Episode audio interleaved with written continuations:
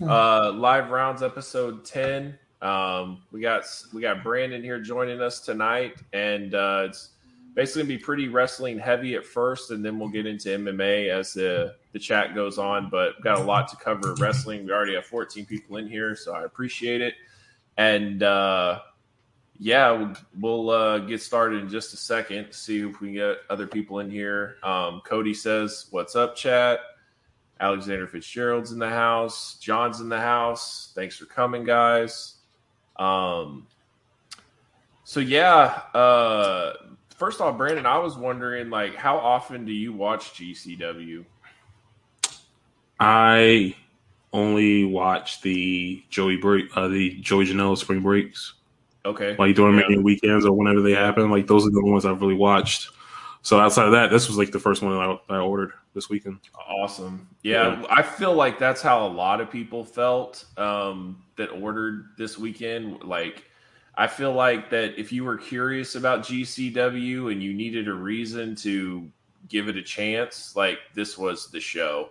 And for the price and everything, like I loved it, y'all. Like I thought that the especially uh, night one I I can't explain to you how crazy that environment was for that match. Like how everything that you thought could happen played out if these things did happen. You know what I mean? Like the unpredictability of the match. Like when it first, I mean, I, I'm going all over the place, but when it came to the main event, right? Like the the fact that they had security let Matt Cardona get in the thing because he wasn't going to be able to get to the ring without security. the fact right. that like Nick Gage is literally mobbed by people, he can't even move forward.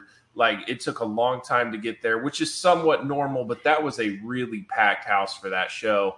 And when I first started the match, when I first saw it, I'm like, look, there's no light tubes this thing they're gonna kind of mail this in. Like Cardona is not will he was already like really like uh, elbow padded up, forearms covered, the whole nine. I'm like gloves, he's about to, he's like about to gloves, mail, right? He's yeah. about to mail this in, right? That's what I thought.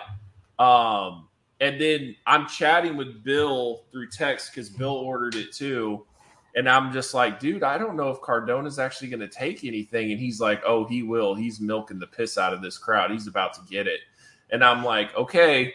And then, dude, once he takes the spear through the glass, it is like on like Donkey Kong. And whatever people want to say about Matt Cardona, like give that man credit because he went through it. The the superplex through glass, the light tubes, the pizza cutter, the stabbing of his head with the glass tubes, like he did he did it all. So I give him mad respect for that. And like it was it was BS because like he gave him that superplex through the glass on the chairs, and the crowd is still chanting, "You still suck. You still suck." no matter what he did, like they still hated him. But like, I don't know if we've seen heel heat like that in a really, really long time. But what an amazing story both guys told. What amazing build up. Like, I loved this match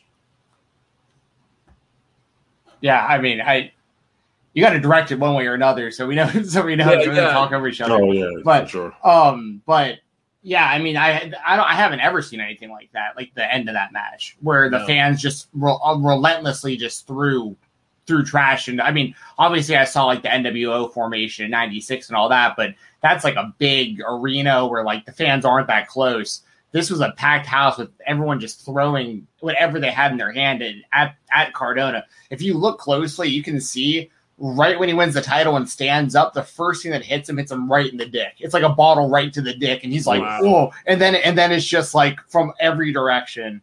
Um, but yeah, I have plenty of thoughts on this, but I've also been talking about it all week. I want to know what you thought about it, Brandon. No, I thought it was I thought it was really cool. I mean that that scene, I mean, I heard that they may have had a couple plants that kind of started the throwing, but honestly, it worked because everyone else got, got involved, and it just like, just honestly, a spectacular scene. Um, the match itself was crazy. Obviously, I don't watch too many death match type matches, so um, I, but I, I, really enjoyed it for sure. And like I said, just like you said, like the the the heel heat that he was able to create, and just like I mean, you got to give the guy his respect. Honestly, what he was able to go through, like he didn't have to do that at all, and he was able to, and I thought it was awesome.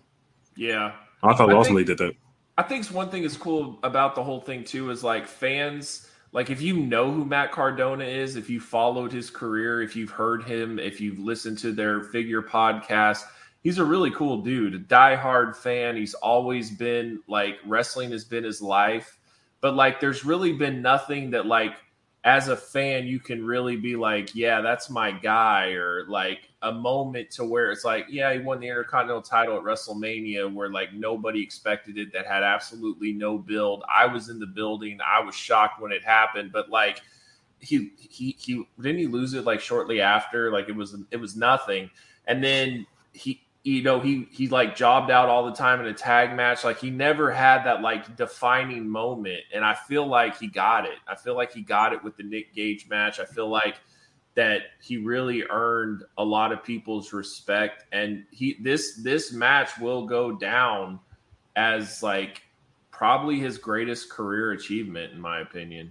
Even bigger than the mania when they won the ladder I match? it is. Yeah. i think it is I mean, I think for a moment, you know, he got to celebrate with his dad, you know, he, he in front of a hundred thousand people, like amazing moment. Right. But if you want to talk about like a career defining moment, I thought that match was it. No, I definitely agree with that for sure. Yeah, like he needed to do this too I because agree. we've said it, we've said it a lot. Like it really, it really felt like you were just seeing Zack Ryder from the WWE after he left, where where he, in AEW and Impact and stuff is like the same stuff, and yeah, like the the the when you go from like an afterthought in Impact Wrestling, basically, to like the most talked about guy for the entire weekend in wrestling, like more talked about than anything the WWE did, more talked about than anything AEW did. Like that's a gigantic win for Matt Cardona. So like, yes. um, I mean, I love it for him. And then there's a lot of other stuff about the show that I thought was we're, awesome. We're, we're gonna get yeah. into grab. He was able to grab the headlines when there's like really big stuff happening in wrestling. Yeah. So. Well, did you see that picture floating around yeah. of Punk, Bryan, and him as all champions? And mm-hmm. man, it it really felt like he was he belonged in that category with those guys this week. Like it, it really did. That I don't know where he goes from here. I have no idea how they're handling the GCW title at this point. There's a lot of different things they could go. Um, but I think he's going to milk the piss out of this thing. I really do. And I think I think that it's been good for GCW as well. Like it's been it's it's gotten a lot of attention. Now, I'm not a diehard GCW fan. I can imagine a lot of fans are absolutely disgusted by this whole thing and are like sick about it. But in my opinion, just if you're a fan of wrestling, God, you have to love that angle. Like that angle was amazing as a wrestling fan. I think most of the fans kind of played along to it. And yeah. I mean, uh, Steven, I think you will probably have a better gauge, but I feel like most of the fans know that. He, I mean, I don't think that he would hold this championship for very long. Um, but you know, I, I think that most fans will probably accept him at least for right now. Yeah, for sure. Like that's like I definitely didn't think he was going to win the title. Like I really could not see Matt Cardona as GCW champion. But now the way that they've played it even since then with having Mark Sterling come out and be like his representation on the next show and all that stuff. Like if they go with some sort of angle where he's like the anti-hardcore guy or something, that could be really, really good, I think. Or there was also David Bixenspan I saw on Twitter put up this idea and I thought it was pretty genius. If um if Cardona did a story where basically he was he's he's talking about how he like is like representing ECW basically because he was in WWECW when it was around. And and he talks about how he's gonna like defend against all these hardcore legends, but it's him defending against like Matt Striker and like Colin Delaney and like these kind of guys. I think that'd be pretty uh that'd be pretty incredible type of story that what they need to do is just keep making Cardona look like the biggest, just wuss champion possible. But now we've seen he's willing to do the death matches. So like, I think it, him and Gage will run it back at some point, and maybe him and Alex Colon in like some sort of like ultra violent match. But outside of that, outside of that, I think it's going to be Cardona just like trying to just like defend the title in like normal matches, or at least that's what he's going to like attempt to do. I think well, in storyline. Why, why, not just give him Drew Parker, Steven? Alex, Alex Colon wrestled Drew Parker in the first night. Yes. Okay. Yeah. yeah. Okay. Yeah. Drew Parker is like completely unbeatable. Like after like after seeing what he went through this weekend, it's like how do you how do you beat that guy? Um, and Alex Colon, for people who don't know, he was the three-time tournament tournament of survival champion, back to back to back. Like that's like the most brutal death match tournament in the U.S. every year. He's won it the last three years in a row. And then Drew Parker comes in and beats him, and it was like that was another one I didn't see coming. Like I thought Colon was going to retain in that match. So like GCW, what what's great about what they're doing is they're literally just going like, okay, would be like the coolest thing we could possibly do. Just going to get people to talk about us. Then they just do it. They don't overthink it. Who do you think? Who do you think contacted them? Like, do you think they contacted Cardona, or you think Cardona contacted them to do this storyline? Uh, I can I mean, see Janela reaching out too. I'm gonna say Janela is a bridge yeah. there, and you also got to keep in mind too, like Myers trains a lot of these guys and stuff, and like yeah. he's got the link there with Cardona and um, but what I, I honestly like, what I think happened is I think Cardona talked trash on Twitter, like, and then Card and then Gage talked back, and like there were so many comments and stuff that they were like, "Shit, let's just like actually do this." Like, I think it actually started organically. Yeah, maybe. I kind of feel like Cardona's this is his brainchild. I feel like that he he really wanted to do something like this, and he contacted them and like, "Hey, what what do we got to do?" Because he came out out of nowhere with that Nick Gage tweet about the MDK and like how he's at, he found out that Nick Gage is an action figure collector. And then Nick Gage is like, bro, you're corny. What are you talking about?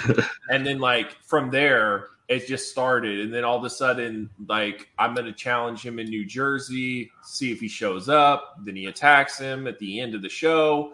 And then like the rest is history.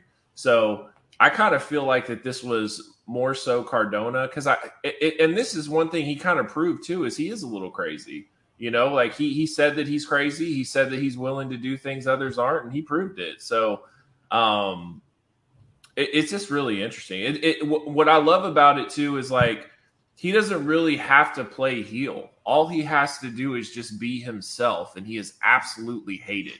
And all Nick Gage has to do is just be himself, and he is absolutely loved. Like it's just depends on where where they want to go for this. And I did find it interesting though that in Chicago they're doing a War Games, so it's mm-hmm. like, will Cardona even show up in that show? Will he defend the title, or is it just strictly going to just be like a War Games type show? Is the main focus? He should definitely be on that show with all those people in town that weekend. I agree. Yeah, he I should. Agree. They should definitely take advantage of that. He should be on that show. Yeah, you see that picture sure. afterwards when he was in the hotel, his bed. Yeah, yeah, it's like just, blood all over yeah. it. yeah. Um, well, what yeah. if he just wanted to wrestle? Right, like he's refusing to do a death match, but he takes on someone like Ninja Mack or Dante Leone or you know somebody that's not as one of their big time guys, but somebody that's usually like a someone they use frequently, and then just puts it on the line that way, and maybe like comes out with the skin of his teeth or something like that. I don't know. Just there's a lot of different things. Also, like we don't know the future of Nick Gage. The fact that he was willing, the fact that he he lost the title, to me seems like he could possibly be going to AEW more than what we know, or he's more open and they just don't want him to have the title anymore. Like I I, I don't know. I think they're going to do him and Mox at All Out. I love it if they do. I absolutely love it if they because Gage because Gage will be at the War Games match and like he'll do some crazy stuff, but like he won't have to go to the I same lengths he normally would in a singles match because everyone else can do stuff around him. So I thought that too, and then then it's like everybody else can do the heavy lifting and he doesn't have to take it as bad, and he'll be there that weekend. Hell yeah! Did you see? Did you see uh the Road 2 mm-hmm. for that? Yeah, yeah, yeah. I caught it. It's dope, Steven. You need to watch it. It's Nick Gage talking about Jericho, and like he gets a feature. It's mm-hmm. nice. not. It's not just like Jericho talking or anything. It's mostly Nick Gage. So, and they show a lot of GCW footage. That's so, awesome. I mean, like, piece. I just think it's wild that, like, 2021 Jericho versus Nick Gage is happening. Yeah, it's such it's a almost mind. it's almost like like the dr- like the biggest wet dream child of Joey Janela's spring break that you could do, right? And like it's happening on AEW Dynamite. It's it's crazy. It's Did you see Joey Janela's tweet? By the Mhm. way, Yeah. like that's amazing because he says that Nick Gage is not going to be watered down at all. So, Is that, is that what he fully- said? Yep. Yeah. I fully expect Jericho to prove he can do death matches. Like he's he's another guy who constantly reinvents himself. He knows he's getting a little stale. Like I would not be surprised if he full on like did a match in GCW against someone and just like like went all the way just like Cardona did. Like there, why wouldn't Jericho? You know what I mean? Like why not? I don't know. He's 48. He's old. But I'm saying like I'm saying if he's willing. I'm saying if he's willing to do it, like I mean, dude, there are people in much worse physical shape that regularly wrestle for GCW than Chris Jericho. Oh no, no, I get that, but but Jericho also like you know if he doesn't have to do something, I Yeah, don't know he if he's doesn't like to. jumping at the idea to do it. And like, sure, uh, but he doesn't have to wrestle Nate Gage this Wednesday. no, I agree, which Like- is surprising. So like that's what makes me wonder like how far it's gonna go, and like we'll see. I'll determine if I watch that, and then I'll be like, yeah, he could do GCW. Like, yeah, he could face Matt Cardona for the title. I believe that, but I don't know about like Jericho wanting Alex Colon or something. Like, ugh, that that's rough. We'll see though. Um, Yeah. Do have a super chat um, from Dirty Clingy? Uh, Oh, he actually so asked us a wrestling uh, chat, a wrestling question. Mm-hmm. Uh, where does Cena rank amongst the greatest wrestlers of all time? What is what is y'all's opinion? I mean, you're talking like just WWE or like the whole All time. landscape of wrestling ever? Because I would just say WWE because I mean you you know you can go into okay, everything else, but WWE be my top four probably. I would say top ten for sure. yeah, Yeah. If I've narrowed it down, maybe a little bit closer to five. I feel like he's like six seven something Mhm. like that. But I mean it really depends on what you're Yeah, asking. because I'm all right right off the bat. I'm automatically like Austin, Michaels, The Rock.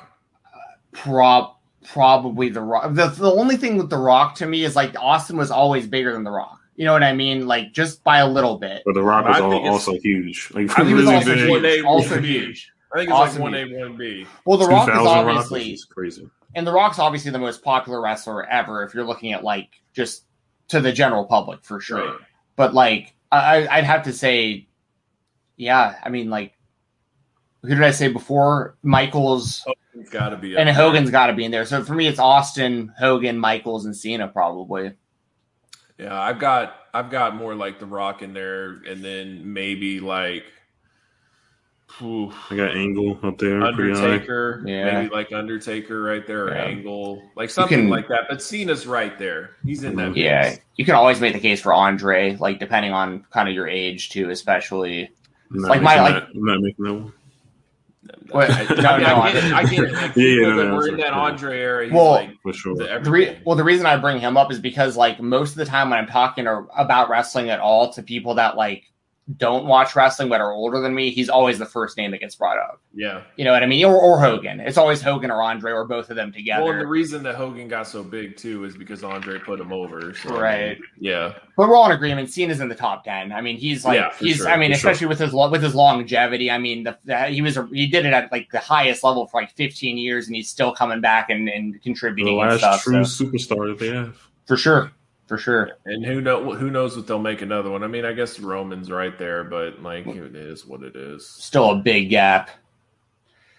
Um, We kind of talked about this, but how violent do you think Gage and Jericho will get since TNT and Jericho has talked about not liking the light tube type wrestling? Thank you, Travis, for the super chat. Really appreciate it. Um, I'm very curious. Will there be light tubes? I don't know. I'm gonna say no. I'm going to say no.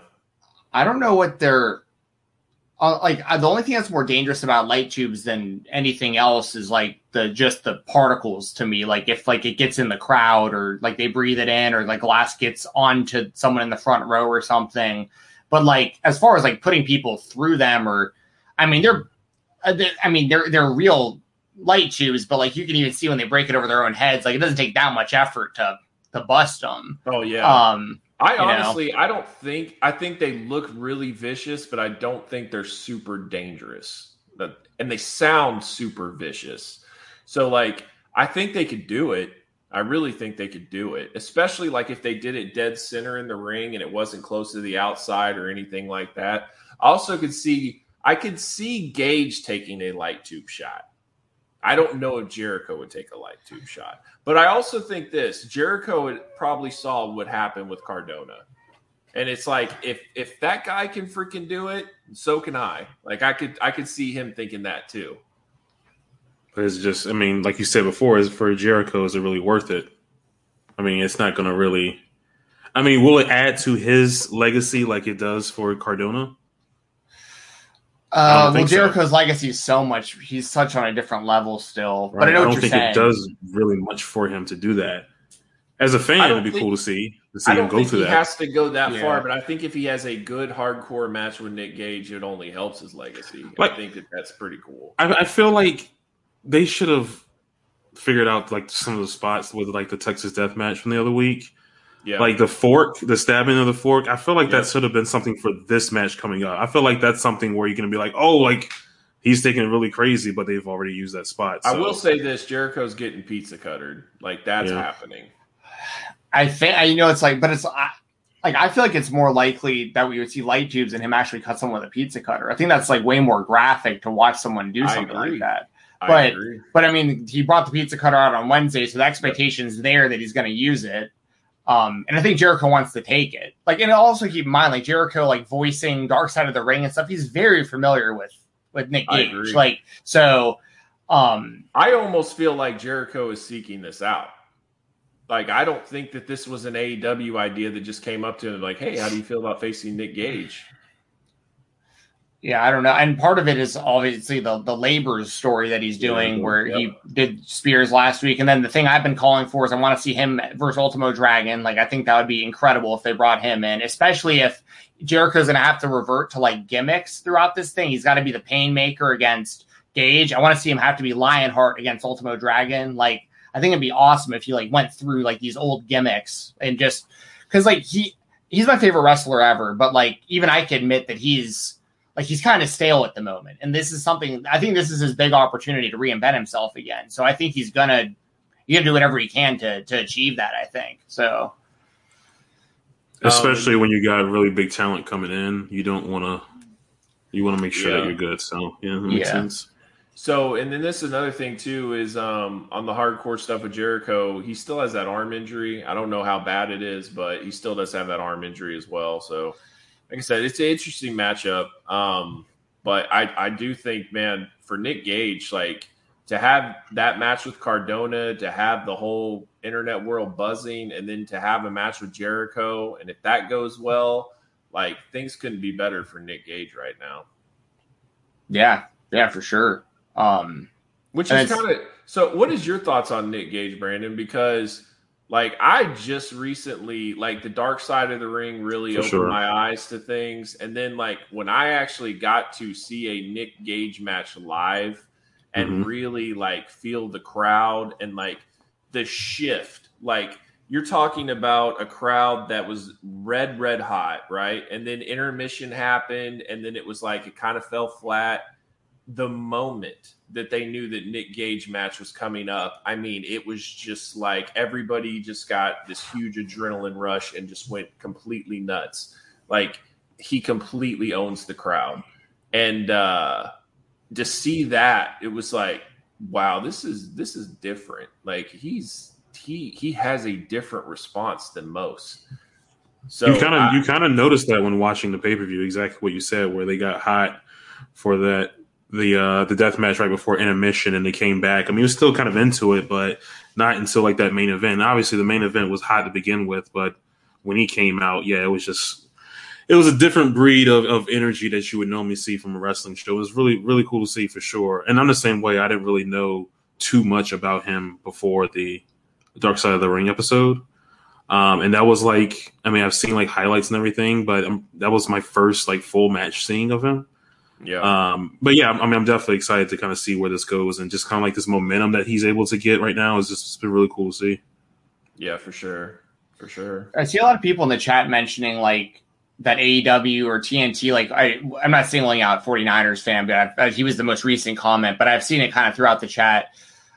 Do you? I mean, do y'all really think a, that TNT is that concerned if they're letting? I mean, like they they're gonna they're they know what they're getting into. I think everybody knows what they're getting into with all this stuff. Like Well, they're I not mean, gonna be any just- surprises. And they've done just- lights out they matches just, on. They just had the match last week. That Yeah. was. I mean, it wasn't like it's not as Barbed brutal as a wire match, cut and everything. barbed wire, blood cuts, like stabbing in the head with. They've been doing hardcore matches for like like three, four weeks straight with a lot of stuff. So Yeah, and I know like they seem was- pretty up to attempt with. And like AEW is clearly cool with all that. I, I- I think it was the, one of the pay per views, but there was the one where it was like Janela and Moxley, and he was taking thumbtacks to his feet and stuff. Like it doesn't really get Yes. much more violent Fighter, than that. yeah. Like yeah, like so anybody who's like seeing this and being like, I just don't know if they'll go. Like I don't. I think that everybody involved knows exactly what they're getting into with all this. Um, I don't think we're gonna see like super crazy, ultra violent stuff like to like the complete maximum, but like I think Jericho and Gage are gonna be bleeding pretty heavily in the match. So And, I, and honestly, I think that's visually really all you need to see, right? If you see them bleeding, if you see them take a couple of hardcore shots, like fans will go home happy. Like it doesn't have to be this crazy drawn out war like you saw with Cardona and Gage or anything. Like it could just be, you know, a good hardcore match with some crazy spots and everybody will be fine. And, Yeah. and it's just curious to see like where you go from here afterwards. Like I said, if it, if it does lead to Gage and Moxley at all out, I mean, I think that's amazing. Like I don't, I don't think you can ask for much better than that. Um, because Moxley's not really doing anything. Gage is new. Like he has a bunch of hype going in. Like I, I, I love, I love the idea. Do you like? Why would GCW allow that? Like, why wouldn't they be like, "Hey, we want, we want him on our pay per view"? Like Gage versus Car you're saying if you did Gage Like, if they do versus Gage- Mox on Moxley, AEW, yeah, yeah. Why would they be like, "Hey, like we want him on our show"? I think a big part of it is like but I think I think a, like the examples like proven this weekend. I think GCW popped the probably the biggest number they ever have just by having, and I think and I think a big part of it was having Gage just show up on Dynamite last week and people going like, "Who's this guy and why is he so over? I need to watch the show." So it gets GCW a ton of promotion. I think. Yeah, I mean, I I can definitely see that. Um, I don't know. Like I said, it, it, to me, it just seems kind of weird. Like it, it, it seems like like Gage might be moving on to other things and still be a part of GCW here and there, but I don't know if he'll be the vocal point of the show anymore. But we'll see. I'm not saying that that's not the case. and I go- also think Mox is going to show up at GCW the night before All Out too. I don't know if he'll wrestle, but I think he'll show up in the in the building. which is freaking dope. I mean, that'd be Yeah. great to set it up, and I mean, I love that. And and that and if that's the case too, it's a nice hand in hand. I mean, they kind of already built this up WrestleMania weekend in GCW, and then you have the payoff at AEW, but you still give them love in the GCW Chicago show. Like, there's cool ways to do that. Plus, I mean, who knows? Like, if I was AEW, I might even consider Cardona messing with Nick Gage at, at AEW just to really throw things for a spin because he's the talk of the wrestling world right now for what happened. Like if he says, "Hey, if you want to get your belt back, come meet me in like my terms and like do it in the wrestling ring," and they facilitate it. Yeah, And I mean, Tony Khan has a good relationship with Impact. There's just a lot of things you could do if you really wanted to spread this out. And who knows? or even just do it on a rampage or something like or even on TV. Maybe like True. Cardona comes up with the idea of the labors that Nick Gage has to go through to get to him or something like that. Like, who knows? Like, he could really milk this thing and turn it into something that could really last. I mean, but to me, like, I think the best case scenario, what you would do is you would make Cardona have to face Nick Gage in a rematch eventually. And then if they do a hardcore match again, but I just don't know if Cardona needs to face anybody outside of Nick Gage just because I, I- feel like the story is really between him and Nick Gage. But we'll Mhm. see. Yeah, they also have just like the never-ending thing between Nick Gage and RSP and 440, which, but but I think War Games will finally be the blow off to that. Like this has been going on for like two years straight, so like Right. it's like I thought the blow off was spring break. Can you then, can you kind of explain that as someone Yes. that's known GCW for a while? Like I know that they had their match at WrestleMania weekend, but like what led to that? so Nick Gage was the GCW champion, and he had held the title for like multiple years straight. Like it was like a long title run, and he faced AJ Gray. And during the match, RSP interfered, but AJ didn't see the interference and beat Nick Gage for the title. So like AJ Gray broke broke the championship run, and then right after the match, kind of similar to like the Justin Credible Tommy Dreamer thing back in the day, RSP challenged AJ Gray right away for the championship and beat AJ Gray for it, not Nick Gage. So AJ only held the title for like a, a few minutes. And then for the next like 16 months, part of it was Gage was hurt, but in the pandemic also happened during the time. But it was basically 16 months or whatever of RSP refusing to give Nick Gage a chance to win the title. So his first shot at RSP after a year and a half of going after him, like because it was a year of like anytime RSP was on the show, Nick Gage would come out and try to fight him, but RSP kept keeping him away from him. And 440 would, you know, he'd have to like beat members of 440 and whatnot, but he would never get in the ring with RSP. And then so basically after a year and a half, that was spring break, and it was and it was Gage getting his finally like giving it to RSP and, and winning his title back, basically that he should have never lost. Okay. So yeah. And then after he beat him, RSP just has kind of been away. He hasn't really shown up as much. And when the thing is, like, he's a massive baby face everywhere except for GCW. He's like the biggest heel in GCW, but he's a baby face everywhere else. So mm-hmm. people were assuming when RSP came back, he might align with Gage, and there's been some dissension with 440. And that was where, like, when that happened in their match over the weekend, everyone, like, they totally fooled me. I was like, oh, finally, okay, this is done. Like, RSP and Gage finally have the mutual respect for one another. Like, it's all over and Gage is about to retain the title over Cardona and then he kicks him from behind and the whole deal and it's like oh my god this is still going. But I, once again I think war, war games I think will be a really good blow off for it. Um and I've been saying for a while like Atticus Cogar has been like right under RSP for a while as kind of like his second hand man. And he's just like waiting to break out as like the next guy I think. So you could potentially have like uh, you know, there, there's there's possibilities there too with with you know maybe four four breaking up or something. I don't I don't know how they do it, but there's a lot of the good thing with, G, with GCW is they have a lot of really good talent that they use regularly. So you see a lot of the same guys whenever you tune into GCW. So you do get a lot of like long term stories out of it.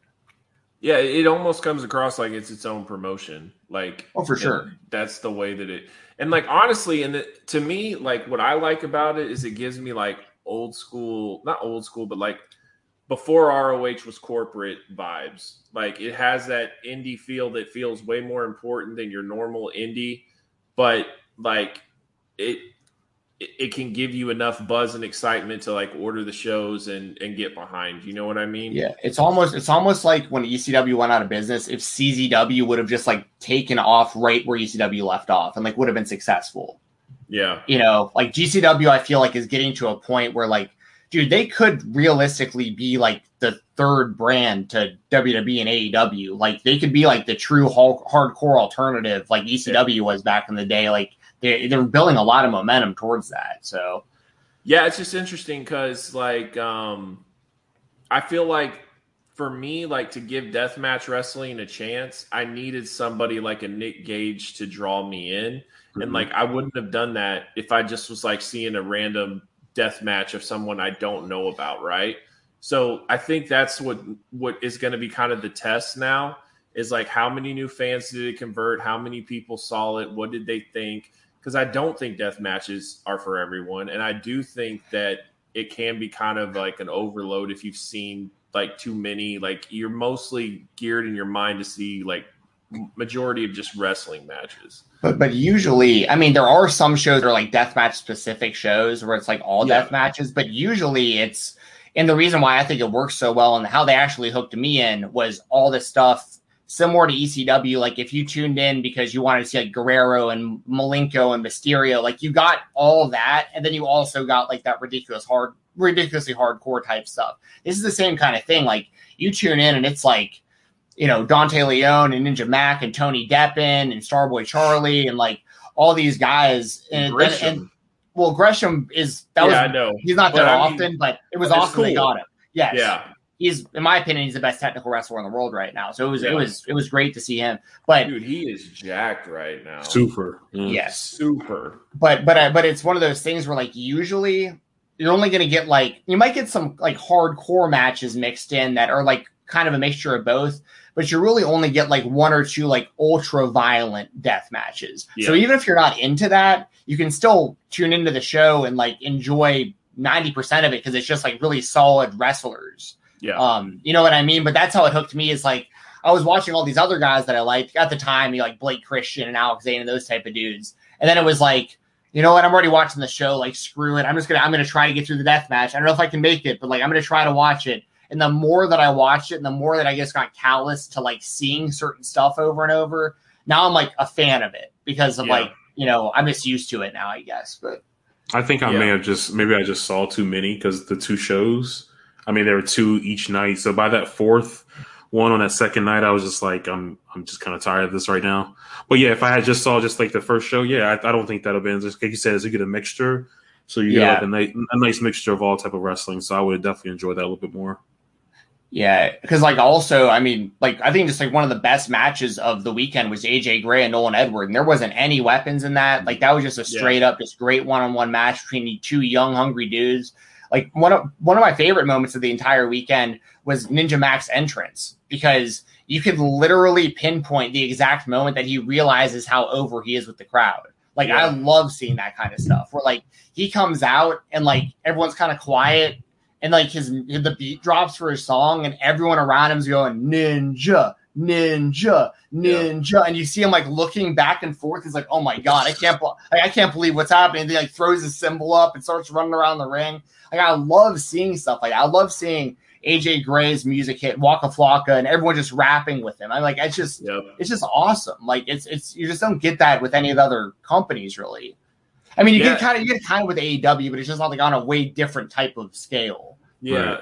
Well, and like these people don't just like like the- they love these guys. I mean, they're trying to hug them. Yeah, They're very trying- intimate. Yes, very. and it's uh it but it's like embrace too, right? So it, it comes through like a crazy environment. And that's what made the the Cardona finish so wild is it was like you took a guy that literally died from a death match that went to jail that like has this reputation of being like one of the most badasses in professional wrestling and you put him up against a guy who still looks like the same guy that's straight out from the WWE, who's an action figure collector, who goes to Disneyland and Disney World all the time, who collects Toy Story figures, like, and you had him beat Nick Gage in his house in front of like 1,500 people. It was just insane that they actually did it. And I mean, it was it it really would be like if like uh, John Cena beat Rob Van Dam at One Night Stand. Like if you ever wondered what that that would have looked like, like that's pretty much what it would have looked like. So wild. Yeah, absolutely awesome. We got a super chat from Chris Warden. Um, as a big Cardona fan, I'll be the first to admit that he's not the best worker or talker, but Saturday's match proved he's more than just a mid card jobber. And like honestly, I mean, I thought his promos have been great for this whole thing. I thought his promo afterwards was really good on that fight. Um, that the guy that, that works a fight did that interview with him. I thought I thought he's done really well. It's just like I don't know, like it, I don't I don't know if he can not do this without doing this like crazy hardcore deathmatch style. Like if he just has a wrestling match, it just comes across as like this generic WWE guy. Like I don't know how he breaks that. He's got to rely on his character a little bit more and just kind of Yeah. embrace this character without having to do death masters. Yeah. It- and I mean, he can still like he still flip to the outside. Like he can still do stuff that would still catch people's attention. I just, I don't know, man. It was it was all just perfect. Like that night was just perfect. It worked out so good, and it literally felt like he still worked for the WWE. Like the WWE guy is coming to take the GCW title. Like that's what it yeah. felt like. They even they even played his like Zack Ryder music yep. at the beginning of his entrance and everything. Like, and and also like who's who's to say that like Cardona didn't have didn't do that and like he went home that night or whatever and laid down in bed and he was just like I gotta do that again. Like I gotta get like like he like yeah. he might have been like that was like he might have loved doing death matches. You know what yeah. I mean? Like he might just be all in on on doing that for a while. Like there's certain dudes I talked about Nolan Edward earlier. I've talked about it with Doug before and stuff, but like I know for a fact that there's eyes on Nolan in bigger companies that are like super interested and he has like he like he has options like that he can and but he knows he can't do death matches if he signs somewhere, like, or he's not going to be able to do them nearly as often. Like, you only have this certain window of like being able to do the stuff you really want to do. And like, certain, there's certain guys that would rather do death matches for less money than sign off somewhere and then wind up getting put in a performance center for you know years or whatever. Like, right. you know, it's it's it's pretty wild. It's pretty wild that there's actually like there's like actually some like decent money and I mean you actually in just for what it's worth, usually get paid more to do a death match also than a regular match. Um, so their rate goes up a little bit. Yeah, you would hope. You would hope, right? Yeah. But, um, but I do know for a fact most of the guys that I've talked to that do both, they do have a higher rate to do the death match. So there's some incentive there to do that too. Um, but you can make like a decent. I've heard guys. I don't know if you know these dudes or not, but there's guys like John Wayne Murdoch and stuff that like only do death matches, and apparently they get pretty good money. So it's like why not? You know? Yeah, it's it's. It, I mean, it's, it's about the cost of, of risk and and yeah. if you think it's worth it or not. I mean, if you do, then yeah, go for it. I mean, it seems like that it's definitely way more acceptable than it's ever been before, in my opinion. Like, it seems like most indies now are willing to dip their toes in it. It seems like that you're having shows that are all death match shows and stuff. Like I just remember like back in the day, CZW, CZW to me was just death match wrestling. and I didn't want to watch it. Like that, mm-hmm. I was just ready to watch. Wrestling. They had that stigma for a long time. Mm-hmm. Yeah, and so and then they tried to get rid of death match wrestling and it killed them. So it's like you know you, you you live by the sword, die by the sword type thing. But I do think that GCW does it smart to where they have a lot of talent that gets you invested. And if you're not a biggest fan of death match wrestling you just kind of got to get through it and then you're on to the next thing or whatever you know what i mean? So i was just curious brandon like you know being a new viewer like who were who were guys you saw that were pretty impressive to you or you know up and comers that you thought were pretty cool? Ninja Mack? Yeah. Like for sure like the second the second show that chair shot he took was just insane. Oh, you see afterwards, like yes, the pictures, you had to get it all sewn up. Yeah, that was oh. just that was rough. It was a spectacular shot, but it was rough, rough, rough, rough. But yeah, he was awesome. Um, I like the kid that faced uh, Marco. Was that Starboy, Starboy Charlie? Charlie? He's, he's only yeah, 18 yeah. years old. Yep. Yeah, because he faced he faced, uh, faced Gresham the second night, right? Yeah. Yes. Yeah, yeah, yeah. So I enjoyed him a lot for sure. Um, I mean, like I said, I just thought the, the show overall was really cool. I mean, too cool Scorpio out there doing those flips. He just He's still nailing it though. Yeah, like, he is, but it's just like rough. Like holy smokes, man! Did you see? Did you see he's facing Chris Bey in Vegas? Yeah. Where's this for? Who is uh, this for? ECW. ECW. Wow. Okay. Yeah, it's yeah. it's wrestle. It's a SummerSlam weekend. Dude, I thought wow. I thought uh Too Cold and Grim Reefer was pretty good for what it was. I mean, it wasn't meant to be like a serious match, but like when they came out to the ring, literally all I said, I was watching with a few people, and literally all I said was, I bet you they both smoke weed during the match. That's all I want. Like as long as they both smoke, because that's Grim Reefer's thing. For those of you might not know, like he lights up a joint in all of his matches. It was like, so just, weird. He had the mask on. He was just like, yeah, he's like. and then yeah, he revived him after the match. We put the joint in Reefer's mouth and I like woke him up after the match. That's awesome. Yeah, I love it. I think if you saw some more like AJ Gray, you would be really impressed by that guy. He's mm-hmm. he's a really physical guy. Um, Dante Leone, Jack Cartwheel, Jordan Oliver. Like I'm I'm a big fan of all those guys. Too. I watched uh, Dante Leone versus Ninja Mack from something. I just watched on YouTube. Is it that it really JCW awesome. that JCW match? Before? Yeah, because I think they had one and. That was the one he was masked, and there was one yep. he was, I guess, unmasked in Texas. Yep. I saw that one as well. Oh, I, I saw. I want to watch that one. Yeah, that that one's in Loco. That's that's in that building that I uh, I dwell in every yeah. every week, every month, basically. Yeah, so, but I'll, I'll, dip my. I mean, I'll dip into GCW for sure coming up. I mean, I'm not sure every show, but definitely if they have like a decent card, I'll absolutely watch that again. Yeah, oh, and oh, the great thing is the price is not bad either, man. Like they they they they can sell a lot with only charging like fourteen bucks. Yeah, is that is that how much the single show costs? Just fourteen? Yeah. Okay, yeah. cool.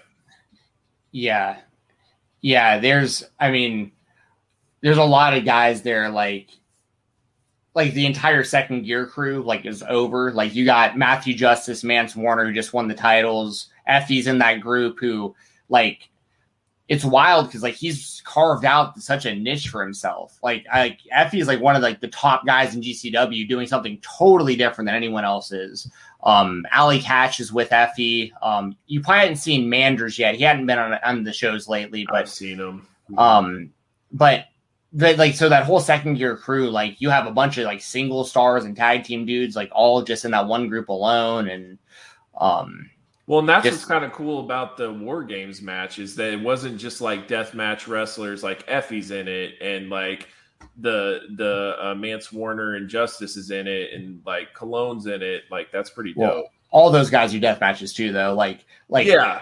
Yeah, like I, you, Mance has done some pretty brutal stuff. Um, no, yes, I, yeah, yeah, yeah, but you know what I mean, though. Like it, like to me, like when I say death match, like I'm thinking mainly guys that are just strictly death match guys for the oh right, part. yeah, that, I see what you're what saying. I, mean. I see what you're saying.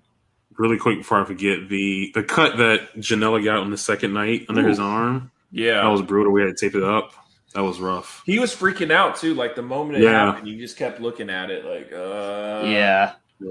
That was a brutal match, by the way. Yeah, I was saying he took a rough fall into the the uh, the barbed wire. Yes, because he was just like stuck there and just like um, what did you think of uh, Cesar Bononi? Boy, he got it bad. That was the best match I've ever seen him have, though.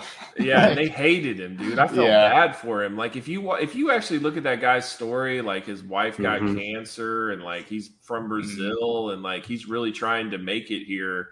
And man, he was like really hoping he could prove himself. And oh my god, the crowd was like, "Don't come back! Don't damn. come back!" Like, damn. Janela already said he's gonna bring him back, but damn well, that's part of it too. I think with the crowd response is like that's kind of Dickinson's role in GCW is like if you wrestle Dickinson, especially if you're making your debut in the company, like you just have to really bring it. Like that's like you got to really show up, like and show out against Dickinson because Dickinson is like one of the most loved guys in the company, also, and he's really big in Beyond Wrestling too.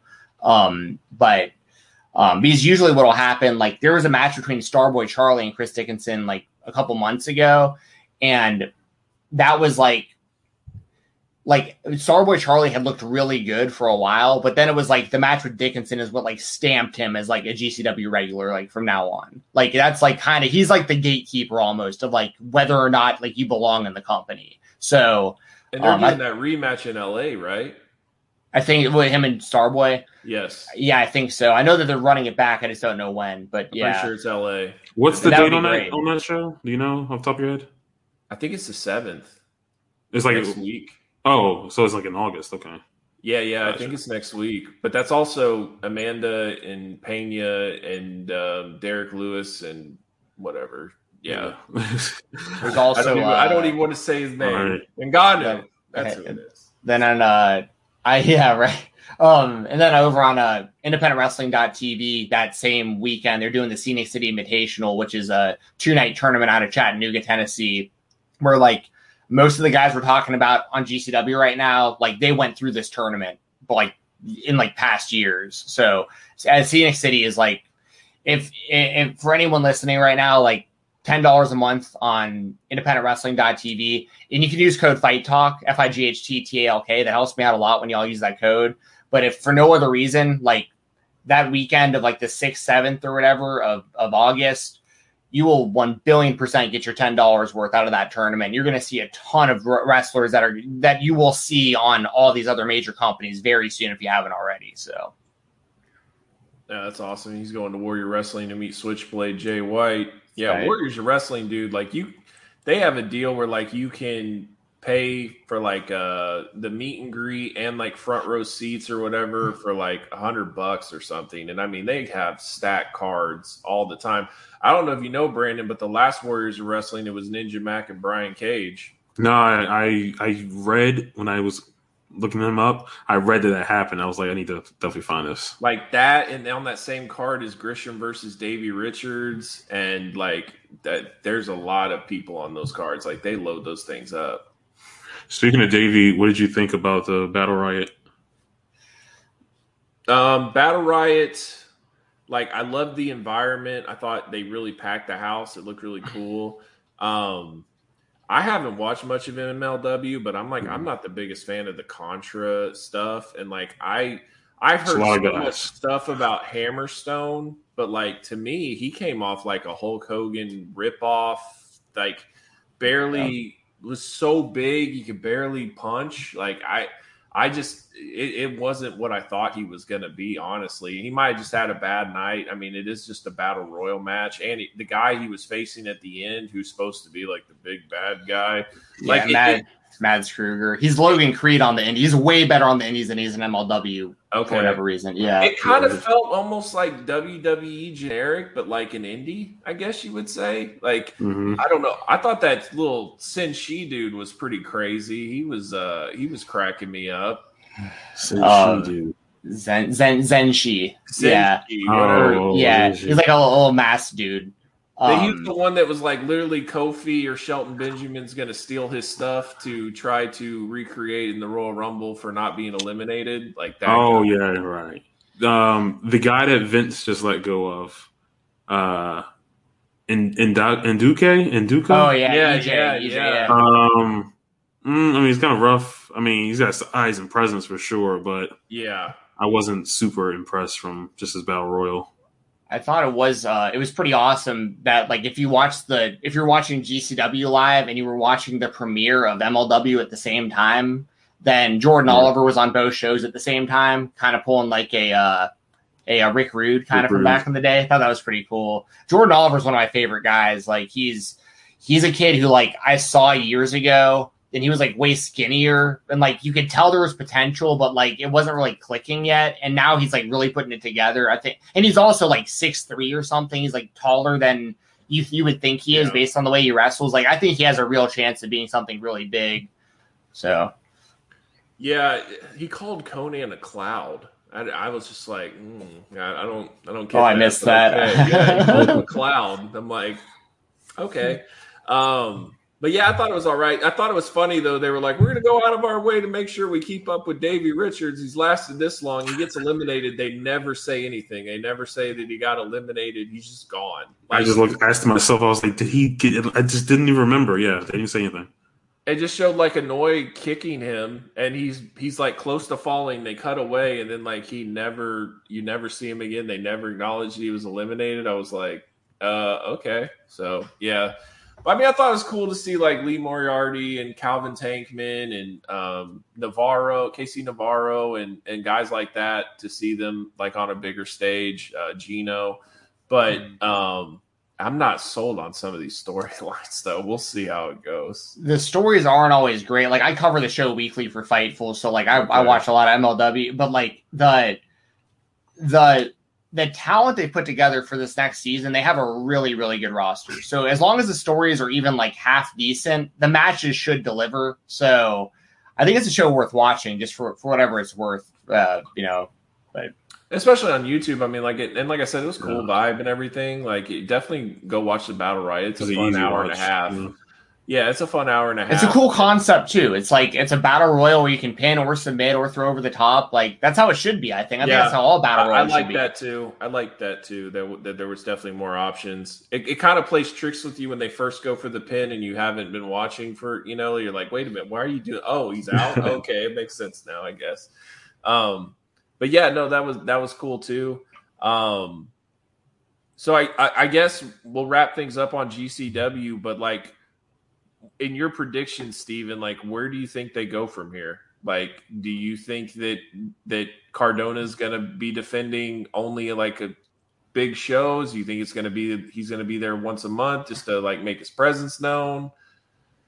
I really don't know. Like I I think, but I, I, I legitimately don't think that they would put the belt on Card- on Cardona if he wasn't going to be there regularly.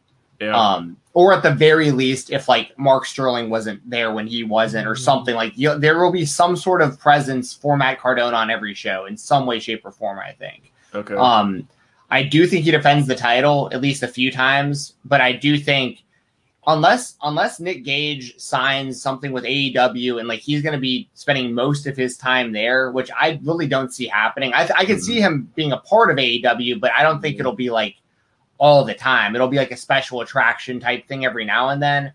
I think Gage will beat Cardona to win the title back at some point in the near future.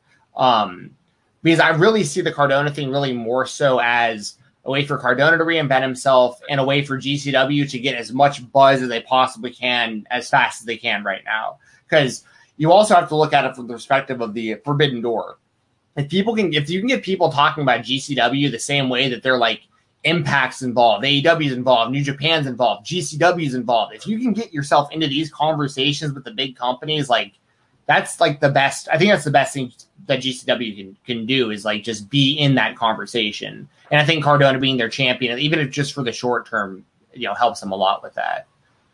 Yeah, no, for sure. I, I do think like if they did, let's say Gage, you know, faces Jericho and then ends up facing Moxley at all out, and then let's say he loses it all out, like, and then he goes back to GCW, like I think that would be fine. Like I don't think that AEW needs to have him long term or anything like that.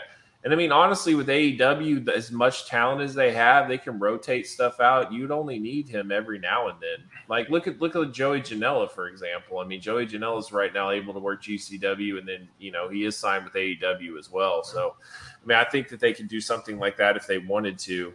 Um, but yeah, it just it, it just would be interesting. But to me, in my opinion, I think that Cardona loses to Nick Gage at some point, and then I think Nick Gage will actually lose to like an Alex Colon or something like that to be like the new guy, Cogar, whoever they want to put over. But That's who I would do personally. I'd probably have Atticus. Atticus be the one eventually, but yeah, because that also plants seeds for like RSP being jealous that Atticus has the title and they can go at it or something. I mean, there's just a lot. There's a lot of stories that can come out of 440 breaking up. So, but a lot of great Atticus options. Young, I mean, Yeah. he, he he could do this.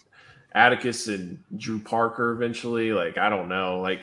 Where, where did he even come from? Is he he's he's pretty rare, right? Like they don't use him often. He's like I don't know what Japanese company it is, but he's Yeah. like the he's basically the equivalent of the ultraviolet champion, or whatever that company is in Japan. Like it isn't New Japan, obviously, or All Japan, but I, I don't know what company. But he's a I like I've heard his name, but this is the first time I've seen him actually wrestle before. So I was Okay. like, I was dude, like I said, I was very surprised when he beat Alex Colon because of how protected Colon is in death matches, like as far as booking pr- protection. Right, right, right, right. Um, so, um, You talking about Drew Parker? yeah, Oh, yeah, they said he's uh he's in Big Japan. Big Japan. Yeah. Okay. Yeah, because they do death matches there. And he has whatever their death match championship Mhm. belt is also.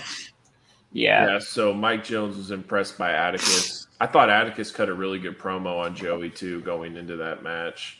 He's a Um, very, very slimy, unlikable character, which is like, oh in the, what the whole point is. Like they hate him Yes. every time that he's on there. So and he always pops those green meat skewers into people's foreheads. Yes. Like, that's like his trademark thing. Um, but and that's you know, there- vicious. And that's something is. that Jericho could take too. Honestly, that would look really bad, and they could pull that off if they wanted to do that.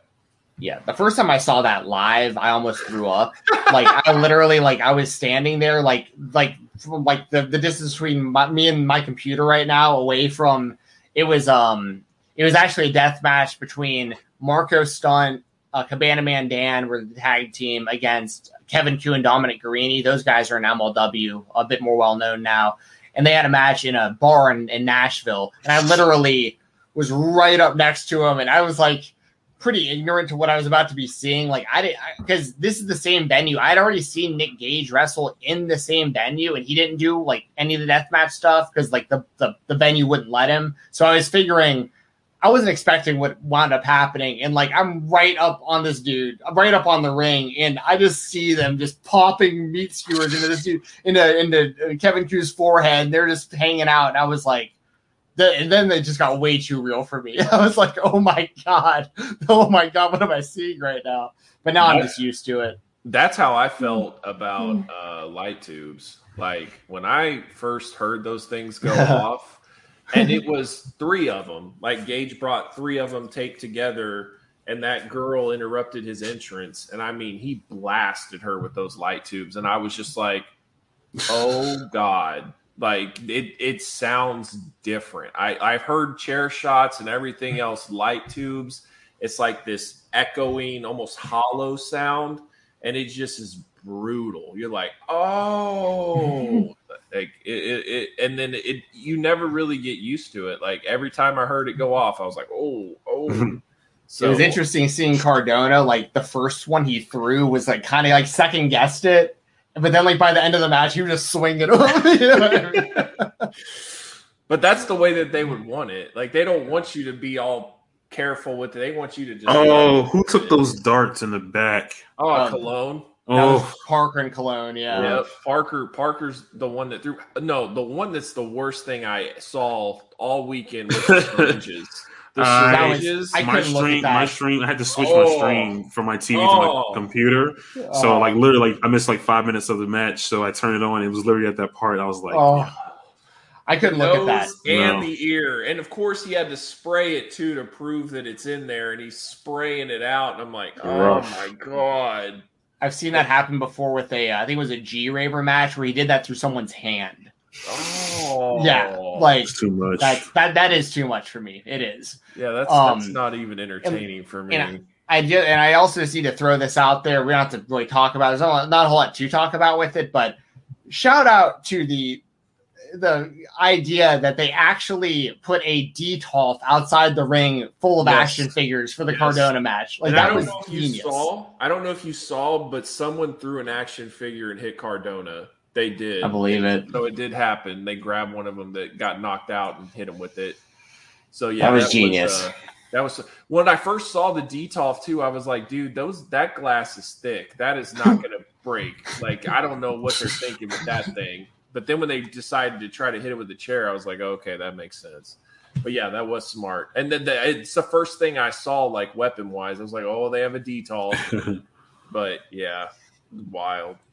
But let's let's yeah. jump into AEW real quick. Um, so I think tomorrow's card is awesome. I think it feels like a pay per view fight for the fallen, and I've been really thinking about this for the for what I think is the main event, right?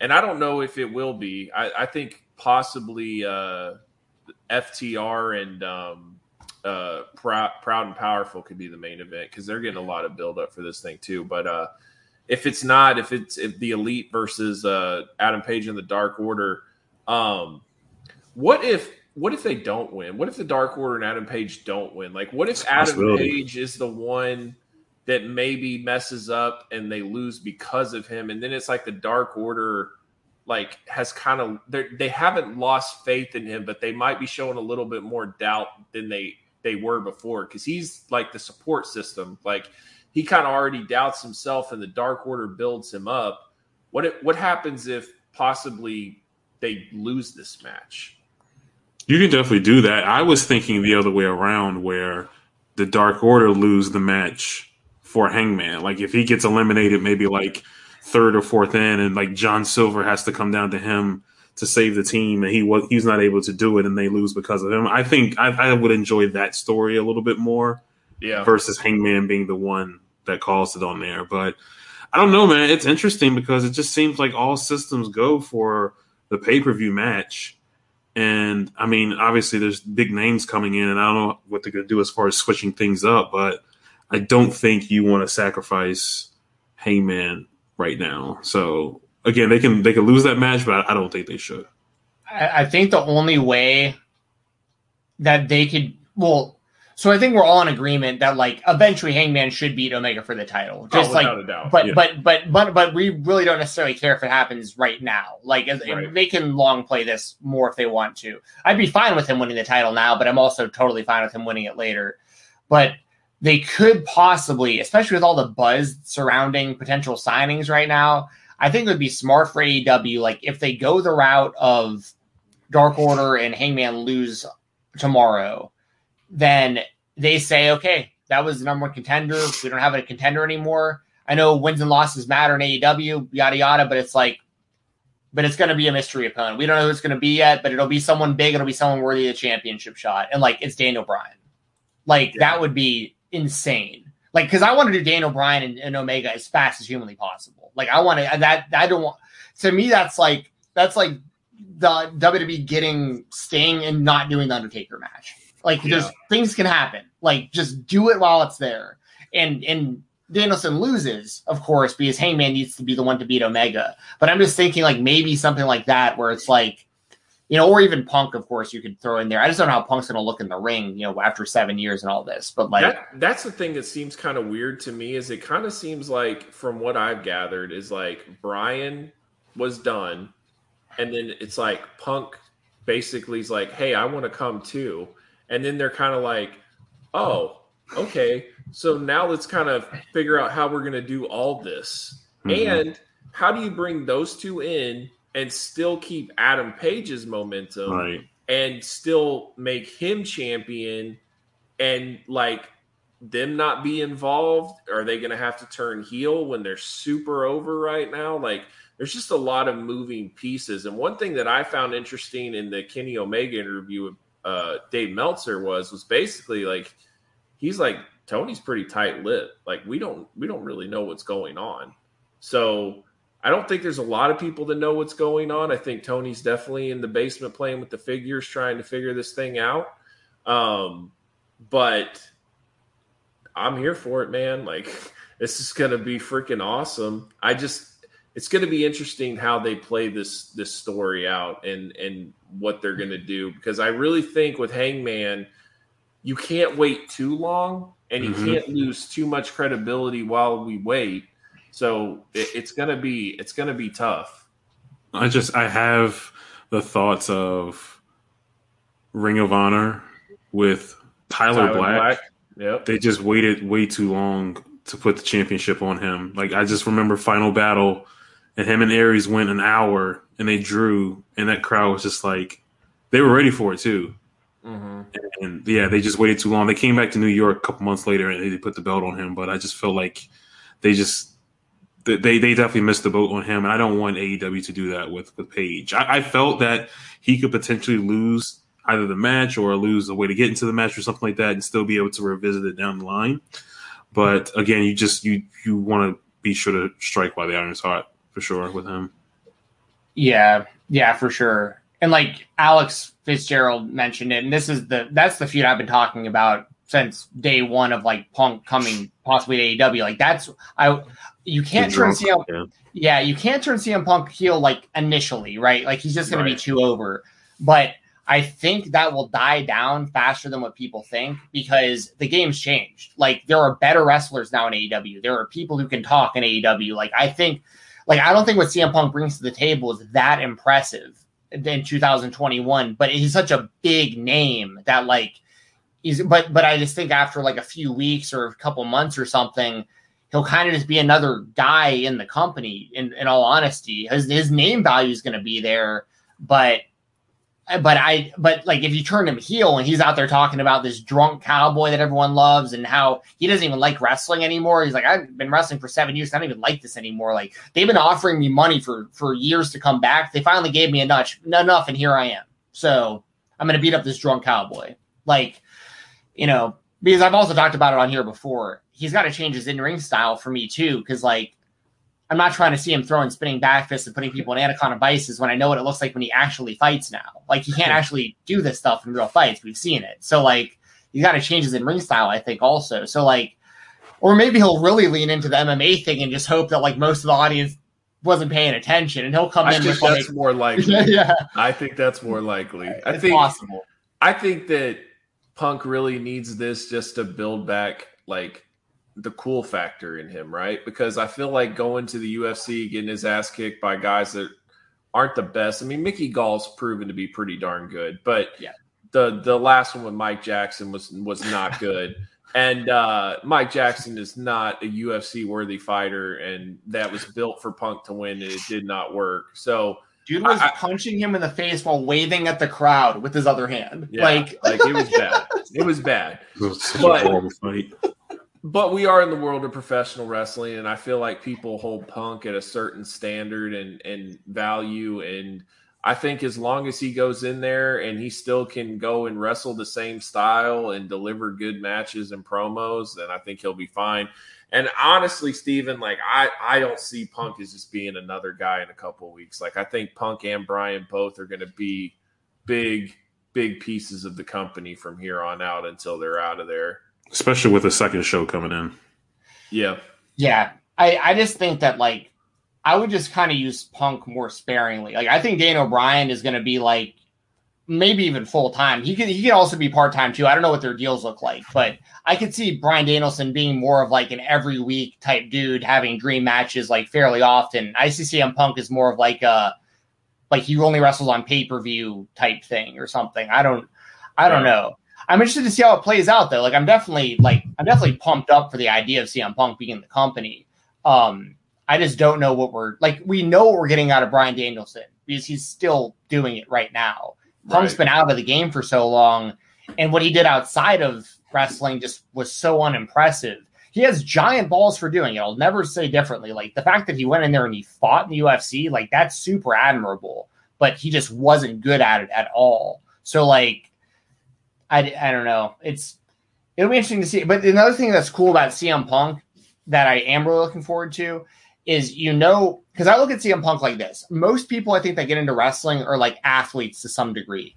CM Punk's like a comic book nerd that like got into his favorite movie. Is like kind of how I look at it, which I, there's nothing wrong with. It's just right. a different type of mindset, I think, and a different kind of a kind of life trajectory or whatever. And he, but with him with his own, if he can incorporate his own ideas and like his own stories and do stuff that he's really interested in, because you basically have a scenario where like depending on who's heel and babyface and stuff, like he could basically be Casey Jones against the Dark Order of like the Foot Clan. You know what I mean? Like he has like he can. There are really cool stories I think he could tell in AEW that he would just never be allowed to tell in WWE because it's just way too scripted by the company. So trust me, y'all. Like I'm very pumped up for CM Punk being in the company. I just think that it's totally possible that like he isn't as over for as long as what I think people think he might be. Because Imagine if he went out there and like the matches just like weren't that good, but like yeah. but on the same show you saw, you know, Hangman Page kill it, Kenny Omega kill it, uh, Cody, Malachi Black, the Young Bucks, and all this stuff, and then Punk comes out just throwing like his kind of regular stuff. I I don't know. Yeah, no, that's interesting, and but this is one thing too that I think. So like, I think Punk and ROH is remembered really like favorably, right? And yes. I, I feel like that Punk was definitely like had more of an opportunity to present the guy that he wanted to be and all that stuff. And I feel like in the WWE, he was always fighting with management to show like who he is and who he wants to be. And like, I feel like that now with AEW, like Punk might be able to come up with some really interesting storylines, some really interesting, cool things that we normally didn't get to see from him. So, and I feel like with Daniel Bryan, it's not going to be so much with like storylines. It's going to be more so about like dream matches yes. and things like that. So it, it's kind of a fun little mix, right? Like Punk is going to be more about the storylines and the the creative side of it, and Daniel's going to be more about like the wrestling side of it. Um, not to say that Dragon's not going to be into telling no, stories, no, he will. Especially will. someone like Kenny Omega, where he's like clearly all about the story of it if you're wrestling Kenny, you have to have a story. Like Kenny does not want to just go in there and like let's have a match to have a match. Like he definitely wants a story behind it. So but then he's also got all that other possibility too. That like I know Brandon, you definitely appreciate the idea of like you don't even need a story for him versus Zack Sabre Jr. You know what I mean? It's just yep, like right. all right, here you go. Like you've right. always wanted it. but then you can think of like a possibility of like a cool story with him and like Jungle Boy Yes. So like Jungle exactly. Boy gonna have to like pass that test or something like that. I think they it could sounds have a awesome. killer match too. Oh Yeah. yeah. For sure. Yeah, there, there's there's so many options out there, and that's what I love too. Is these guys like so many fresh feuds. Like if they went back to the WWE, a lot of it you've seen before and all that stuff. But like this, it's like a lot of fresh feuds, a lot of cool stories. Um, it, it's it's it's almost unreal that it's really happening. But like I'm almost convinced at this point it's definitely happening. Yeah, I mean, how can like?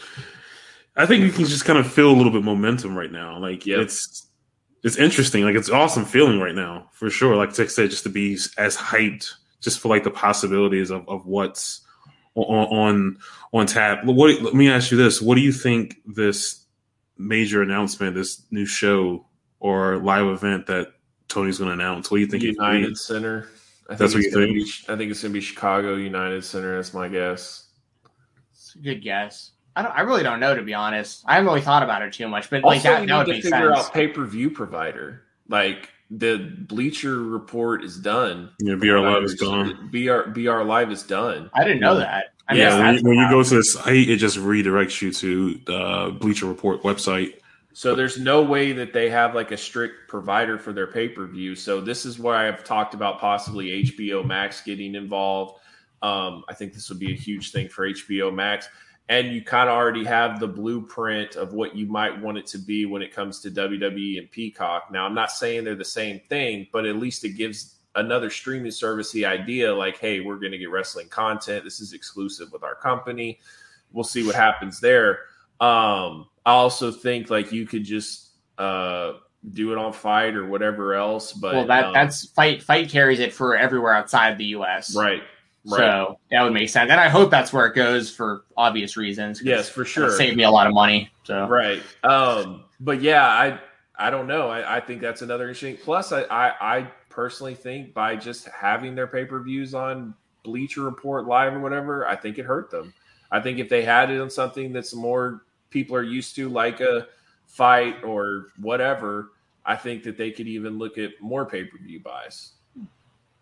Definitely so. I'm. I've been thinking about this show. Um, I was thinking because I saw the rumors for United Center, like they might be doing some big show there, coming back to it in Chicago. But I also thought like eventually they're gonna have to go out west, and like this is a major. Like when you look at the graphic, major is like in big big letters. So yeah, I mean, yeah, I mean, United Center would definitely be major, but I feel like if they would go to West Coast, I think it'll be a bigger or better opportunity for them to bring in New Japan talent, just because you'll be closer to Japan. Yeah. So I'm thinking like, would they run like a Staples Center out that'd there? in uh, that'd, be, that'd be badass though. But and also, you look at Tony; he likes to do the unique venues. Um, the stadium, I looked it up. It was the Banc of California Stadium. It's where their Los Angeles Galaxy or the Los Angeles, whatever this is, the soccer team that's out there for MLS. is that where the San Diego Chargers played or whatever? I think I think so for sure. But yeah, I I, just so. take a look and like there's like they use that for like concerts. Like there's so many concerts lined up right now, and I feel like that would be like a really cool venue to to have. And I think there's only like wrestling 20, 23, 25,000 max that was there for football. So you probably could put more, but I'm just saying. especially yeah, with on the floor and everything. Yeah, yeah, for yeah, sure. yeah. Yeah. And especially, yeah. I mean, outdoor venue, California, you're not going to have to worry about That doesn't make sense because at all. they, they haven't they haven't been to California at all yet. So No. if they were to make an announcement like that, California would definitely make. Like I said, that would be like the the big super show. Especially they have that trademark, the first dance. Like maybe this is something like that where they have all of those. You know, you have AEW, you have New Japan, you have Impact, you have all these companies kind of doing like one giant show. That'd be awesome. I love Yeah. all these ideas. that would that would get people traveling. Honestly, Mhm. I think that one would definitely get people moving. But we'll that see. would be dope if like that would be kind of dope if like instead of like a WrestleMania weekend, it was like a wrestling weekend, but like each company kind of had like their own individual show, but then there was like one big show at the end that like each company all participated in as like a super show. I think that would be sick. Either that or just again have the, the indies like GCW just line up and maybe play a bigger venue. That way you'll have all those people in there. You can do like even bigger shows for them. and I, I, honestly like I think this is going to be an issue too. California's never going to be open enough ever again, right. which could be true too. So that's the only thing I would think be worried about, like making an advanced announcement because man, who knows what's going to happen. But yeah, I, I, I think that that would definitely be cool. And I mean, you know, the Young Bucks and a bunch of others are from California. Like they're definitely going to want to go back there. So like I said, you put an Okada on there. Mm-hmm. Especially if they can do like if like PWG comes back around, like at some point, like around then, they can actually do like PWG like before the AEW show or something. That'd be insane. Well, and then AEW could probably put a lot of more talent on that PWG show too. That's what I'm saying. That's what I mean. Yeah, yeah, yeah. yeah. That'd be awesome. Yeah, there's a and like I said, there's there's no there's no end to this, man. Like the it's limitless. Like everybody's working with everybody right now, and you can do pretty much anything you want to do. So it's sick. Like the uh the, I heard the New York show crossed like eighteen thousand tickets. Yeah, which is it's just gonna stupid. I, I, I mean, I remember. I remember I was like, dude, they're gonna need to announce something big for that to even like move like way over 10 like forget about it and it was like 11,000 sold on pre-sale and I'm like this is getting out of hand like wow you know? I think people have been saying that since like all in was announced like right? oh 10,000 yeah. seats they need CM Punk yeah they need this they need all these people they've been saying this five minutes five over seconds over, yeah. whatever and it's like sold out it's like oh okay okay whatever yeah, that's what I keep saying too. And we don't have to go into this whole conversation, but it's like, you know, we talked we talked about it before. Where like, you know, these reports are coming out. Triple H going, we're gonna do what we can to like figure out how to get get more wrestling fans. Like, we can talk really, about Triple H. Huh? So we can talk about Triple H. Well, well the, well, the reason I bring it up, the only reason I bring it up is because it's like the fans are all still like we're all still right here. Like, look at AEW sale. Like, we're all the we're all watching wrestling still. It's just we're not no. watching your product. Like you can get us back, you just have to cater to us. But AEW is catering to us, and we're watching it. Like it's it's pretty simple. Like going to Rolling Loud, like that's cool and all, but those fans don't care about wrestling. Like I just from the moment it was announced, I just I didn't even say anything. I try not to be too negative on Twitter, so I didn't even say anything. But as soon as that was announced, I'm like, this product is way too lame to be put in front of those people. And I was like, it's not going to work. And granted, that crowd apparently didn't do anything for anybody that whole weekend. Right. But still, it doesn't make any WWE look any better because of that. But I mean, wasn't crowd. it only like Chad Gable and somebody else? Uh, Dawkins. Yeah, Dawkins, yeah. and like that was it. That's all yeah. they showed on TV. And I did headlocks. Me, to me, it was just like uh just to show a big massive crowd that WWE produces what I felt like that they were trying to present. And it's like, dude, like they don't care about this. This is nonsense. They should have sent Randy Orton and Jeff Hardy out there and have a four minute match. Some people that people, some guys that people know. Right. Orton hit an RKO. Send everybody. Well, I won't say happy, but at least they they understand what's going on. Versus yes. Angelo Dawkins trying to do a headlock with Chad Gable. They're all probably seeing Otis like, what the hell is this? Right. right. It's very cringy. I don't normally cringe a lot, but I saw that and I was like, Ugh. Like, does Otis even do like the worm anymore? Because that's like the one thing that probably would have been over. Is like if he would have done that in front of everybody. I don't know, they, they, don't know their audience at all. no, bad. no, and and how about the the fact that they said that if Jeff Hardy was healthy, he would have beat Cross again. That's right. Yeah, yeah. yeah. Like. So that what? makes Keith Lee look. So that make okay. So, so okay. So he was supposed to beat Jeff Hardy was supposed to beat Karrion Cross again. Yes. Why is he still a champion? Like they should have had a match with Joe tonight and get the belt off of him right now. Like yeah. whatever. But uh he, he was supposed to win. He did, he wasn't at Raw, obviously. So they brought Keith Lee in to lose. So it makes Keith Lee look even worse. He wasn't even yes. scheduled to he wasn't even scheduled to be wrestling. They could have just kept Karrion Cross off the show. But they decided to like, bring both of them on here. Like, let's we need a we need a guy to lose. Who could it be? Call Keith Lee. Yeah, right. let's bring him in. Make sure he jobs. What? And then Keith Lee's all like, "I'm going to tell my story in a couple of weeks." Like, dude, obviously you're not happy. This is a disaster at this point. I'm just waiting for the tweet. The uh we've come to terms. Come yeah. To terms. yeah. Yep. Deb, for he, sure. He, he apparently tweeted and then deleted something before that tweet, though. Also, like something about um Let me see if I can find it real quick. I know Jeremy Lambert from Fightful like had like a screenshot of it or something that I saw earlier. Let me see if I can find it real quick. But like apparently Keith Lee, um, he put out a. Uh, can I find it? I don't know if I can find it fast enough. But he he tweeted something like kind of ominous about like it, it kind of alluded to like like they're just jobbing me out every week, like another week and another job or like something like that. And then he deleted it and then put out that tweet. I'm just going to tell the story myself in two weeks or whatever. So, I mean, I'm I'm obviously not ever like advocating like people losing their jobs and all that stuff. Like I don't, I wouldn't like celebrate Keith Lee leaving if that's like where he wants to be and he's making good money for his family and stuff. But like all signs point to him not being around much longer. So. I heard that he would like like previously before he signed, he'd want to go to New Japan. I would love to see that. I would love to see Keith Lee in New Japan, um, if he's if he's down for the travel and all. But in, you know, whenever New Japan actually can bounce back, but I would love to see that. Um, at some point, the thing with AEW, man, like you can only take so many guys. Like this thing is getting pretty freaking full.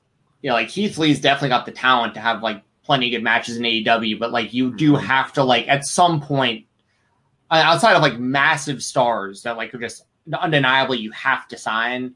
Like I'm not saying Ryan that Danielson AEW, and CM yeah, yeah, like you have like if they're available, you have to. But Right. like He wouldn't Like, have the same. He wouldn't have the same level of contract that those guys would have, because not everyone's exclusively signed with AEW.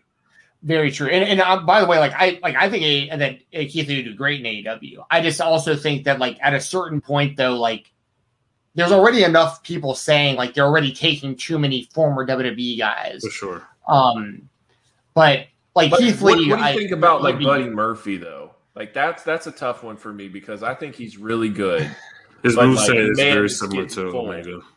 It's very Yeah. similar to Omega. That's the one thing that I'm not a big fan of. But But I wouldn't mind seeing this though. Right now, he's he's more in his prime than Omega, in my opinion. Like I think that he's a, younger, healthier. You know, Omega seems pretty beat up at this point, and that's why I think he would be kind of dope in J- New Japan. Yes, 'Cause then yeah. Like you you kind of get that Kenny Omega type back in New Japan, like that style. throw him in the bullet, give him a Bullet Club shirt, like Why just not? yeah, just I mean, okay, because I think I think Murphy would really benefit from going somewhere else first and just upping his market value.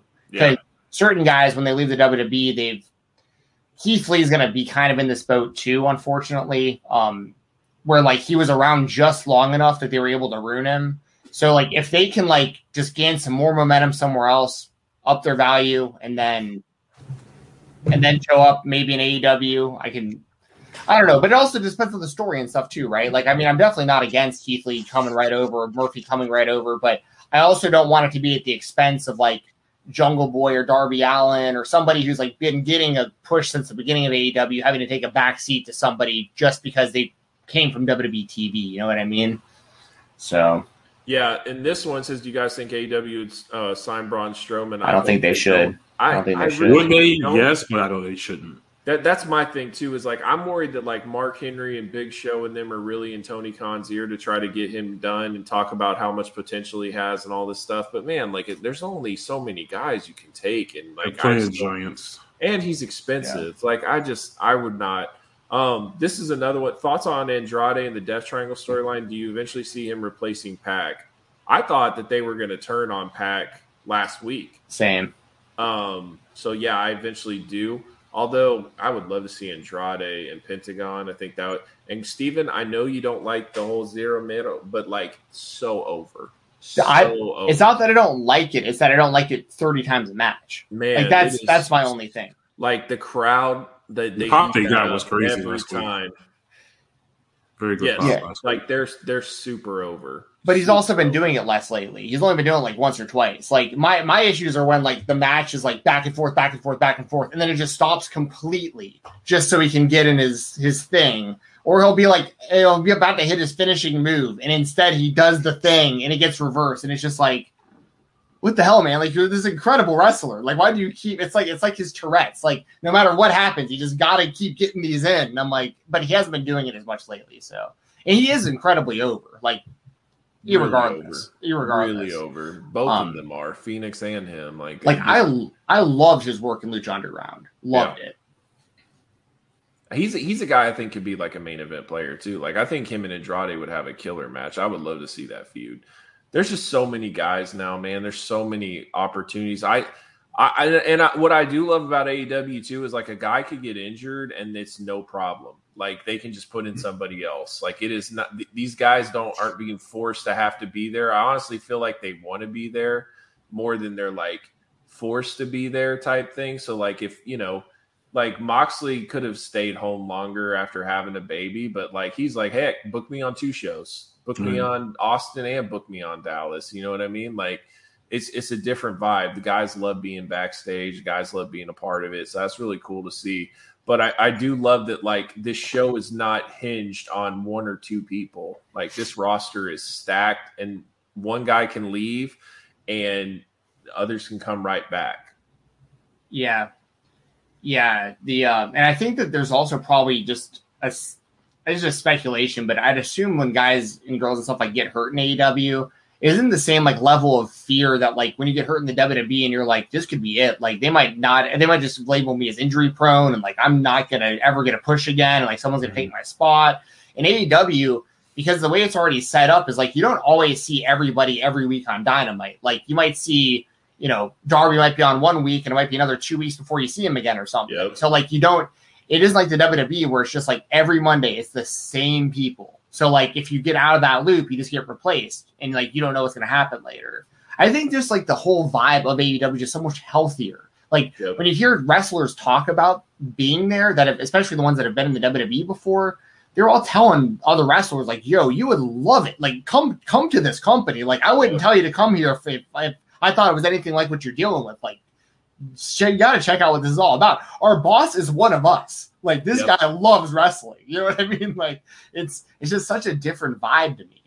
Yeah, for sure. Like one thing that stood out to me was uh Aleister Black said that one of his last conversations with Brody he said Brody, that Brody yep. told him like you would love it here. Yep. And it's like I feel like that everybody it's so funny too. Like so many people are like, "Well, Aleister Black will sign and then he'll come back." Dude, nobody's coming back once they experience AEW. Like that, they're gonna want to stay there for the rest of their career. It seems like like it doesn't seem like too many guys are itching to get out of there. We need some more guys coming in, maybe like Adam Cole. Dude, right? would, that's like that's like the big that's like the unicorn for me. Is like if they can get Adam Cole and Kyle O'Reilly, like I am set. Like those are the, get those two guys out of that WWE system, get them in AEW, and then we'll cut. Then we'll cut it off. All right, no more of y'all. Like we got our guys. We got our we got our AEW now. Adam Cole would be involved in so many stories with his history with everyone in that company. It'd be so awesome. Yeah, for sure. Um, all right, Brandon, thoughts on current state of New Japan? This is more in your wheelhouse. This is mine too, but well, what are you thinking right now? There's just snake bitten by COVID. That's just yeah. the main thing. It's just it's ruining a lot of stuff that they have planned, especially with Gedo when he books so far in advance. It's just kind of yeah. hard to do that right now. They were trying to do the stadium shows for a long time. They only got like five thousand people in there, so that was kind of brutal. But the guys still wrestled, and the guys are still doing really good matches, even with the clap crowd. Um, they're still pulling off really good matches on there, but the main thing is just COVID. It's just kind of killing them this year for sure. I think Osprey's injury was a big blow too, because then it's like they they made him champion, and all of a sudden it's like got to pull that up too. Like, ugh. One thing I'm I'm very excited on is um, I'm a big fan of New Japan Strong. I think it's okay. an easy one hour show to watch each week, and once they start getting fans, I think it's going to be a, a really fun show to watch for sure. So I can understand, especially like like during a pandemic when people were skipping on like elevation and dark and whatnot. I get it. I mean, you don't want to watch that with a crowd, but like these shows have crowds now, so I definitely recommend to watch both of those. I feel like New Japan Strong is gonna be the same thing. Yeah, nice. That's sick. That's sick. Yeah, um, I don't have a ton to talk about it with New Japan at the moment. On unfortunately, like I just feel like they've lost a lot of momentum, but I think a lot of it is what Brandon said. Like it's just. I mean, and, I mean, weird stuff like Ibushi getting pneumonia. Like, I mean, who could have predicted that? You know what I mean? Yeah. Like, yeah, it's strange. Well, it's like Osprey has this absolute killer match with Shingo. Yeah. And then it's like three weeks later, you find out that he's injured and not only injured, but like out for a really long time, or whoever knows. Like they still haven't really given you an update. So it's like um that that's there. Then they said Ibushi had pneumonia. Um Shingo is a new champion, but then it's like he doesn't have a ton of guys that he can really can like wrestle with, so they bring in Evil. Like there's just not a lot that's really getting you all that excited. So I, I don't know. I'm I'm not not really feeling New Japan right now, but it's really nothing to do with them. They're just I mean, if they if they were more of a smaller company, like I would be worried that they could go out of business just because like they're the unknown. Like all they're doing is ending up having to cancel a bunch of shows. They're not able to sell tickets. It's just it's rough right now. Definitely so.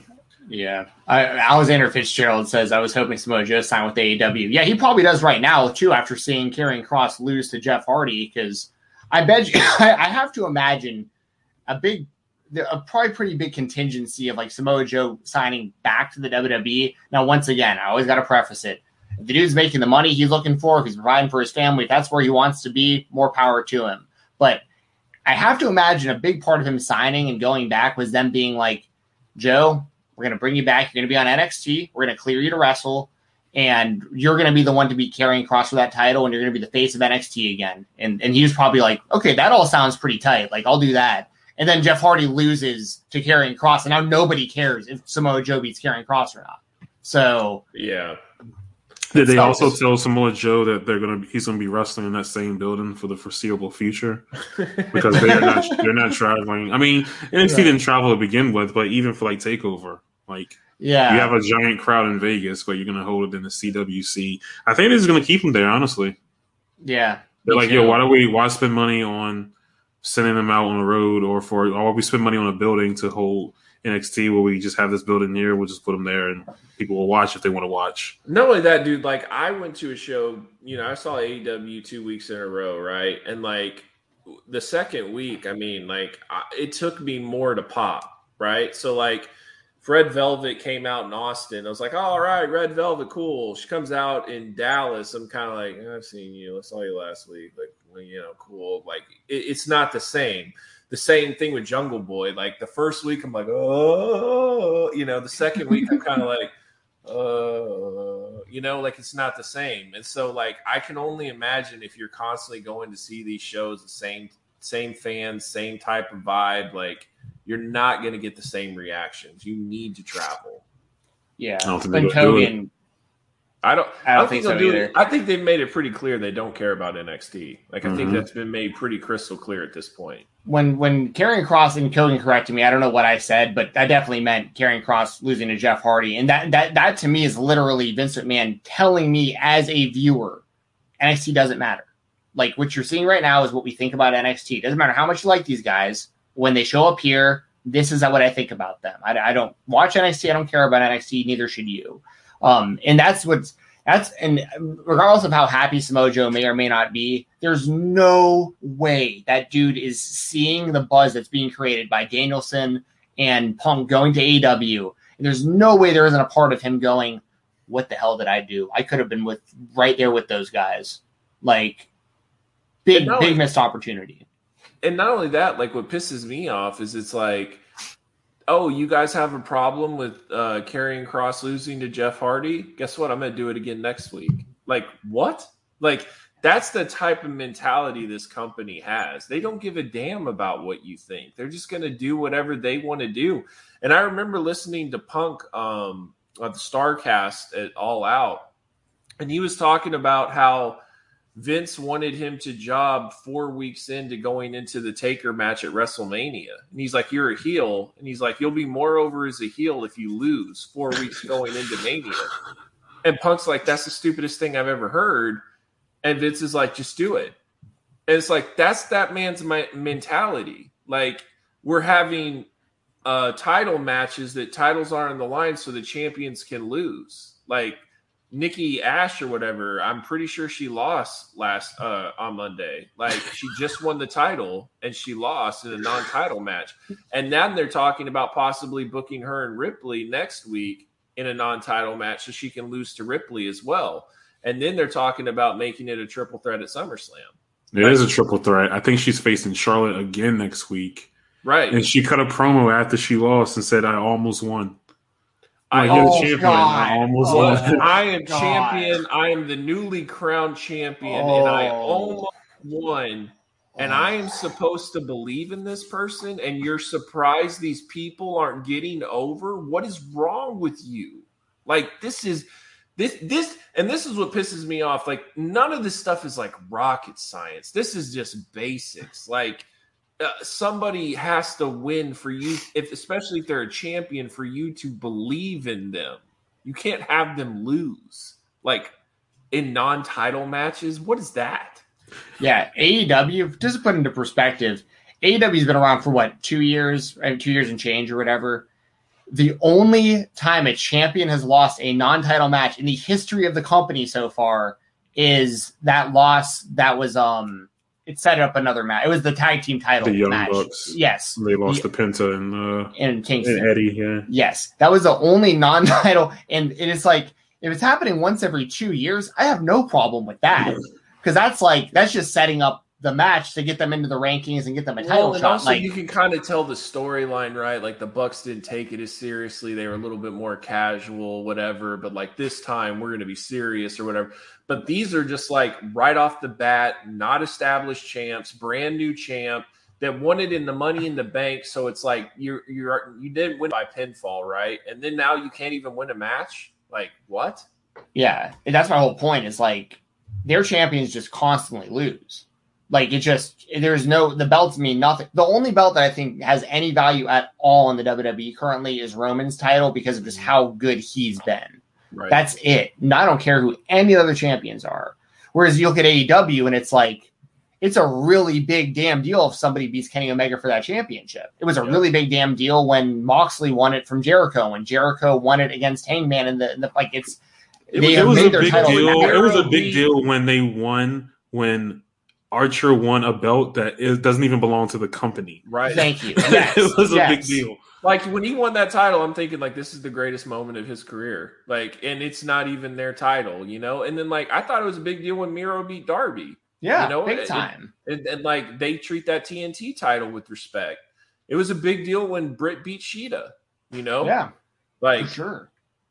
like it's it's it's so bad how bad WWE books their stuff right now. I mean, I'm blown away. Like, it, forget about hating on it or whatever. Like, this is like terrible.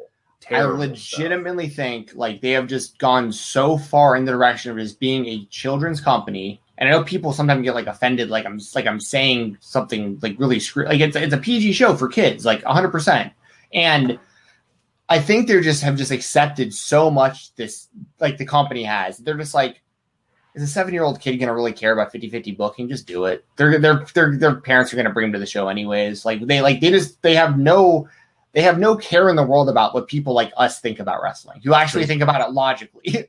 Those crowds being back, it's kind of faded away, hoping them because those crowds I've seen like YouTube clips and those people are just sitting on their hands, man, not doing Yep. anything. Yep. Yep. And and they're even piping in sounds for, Mhm. for on TV. Like that's totally unacceptable to me. Like he showed them real reactions. You know what I mean? Like if you can't get them to cheer, that's your fault. Like you can't get them to boo, that's your fault. You know what I mean? Like this everything should be natural. And the, in the WWE, everything is fake. It's fake scripts, it's fake everything. Like their their wrestling is fake. There's nothing real about it. it's people who grew up wanting to be pro wrestlers that have to pretend that have to learn how to be bad actors. Like it's like it's so weird when you like really think about it. Like this isn't what they trained to do their whole lives. Like playing hopscotch with, with slime or whatever. Like have having having to having to sell for a doll. You know what I mean? Yeah. Like that's I mean, you can and people can bring up like the Kenny Omega thing or whatever. That's a totally different thing. He was having matches with an with inanimate objects, basically to prove a point that he's that good. He wasn't running away from a doll. He's not Shayna Baszler, who is a legitimate badass MMA fighter who is scared of a doll. you know, like, And, and- that's- and Bill's Mafia, he has a great point here. PG show with the average viewer age of like 54. Way more older people are watching it, probably like It four is. to one. That's Well, and there's and they're also parents of children, I think, too. A lot of them, you know what I mean, like kids that are watching the show. But I really think that cable is more of an old people concept. Like Yes. old people, like then that's the thing. Like the reflection of the ratings. A lot of that is just old people that just watch cable. The younger generation find different ways to watch stuff.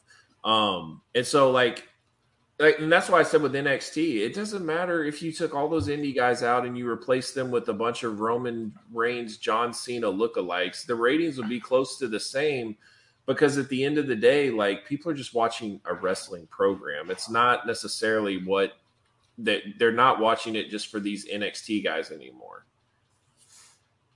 Yeah. So it's uh and, and just another point, like kids don't even watch TV. Like my kids, for example, we never watch live TV. We're watching apps. Like we're watching what's on the Paramount app or what's on um you know, like Netflix, YouTube, whatever. But like nobody's like, "Hey, Dad, turn it on channel thirteen. I want to watch this." Like, turn on Nickelodeon, turn on Disney. Like, no, Disney Plus. Yeah, you know. But like, but I, I'd, I'd, imagine though that a lot of the YouTube views are kids. Like, they're like big YouTube sure. numbers that they report. Like, that's mainly kids, probably. You know what I mean? For sure. It's just convenience too. Like a lot of people oh, don't sure. put themselves through uh, actual live viewing, so they just catch what they can on YouTube. Three hours of this, yeah. Forget. Oh that. my god! I'll take like, a three minute Shelton Benjamin YouTube clip. Yeah, exactly. Because that's the sad thing too. Is like there's definitely talent in the company, of course, but it's like there's only a few people I even care about at this point, and it's yeah. like I'm not going to sit through a three hour show every week for like the possibility of maybe one decent segment that once again I could just watch for in three minutes on on YouTube and like that's all it takes. So I watched the opening 30 minutes of Raw yesterday just for my own amusement. And the fact that five minutes passed by, they did a video recap of previous weeks, you know, happenings.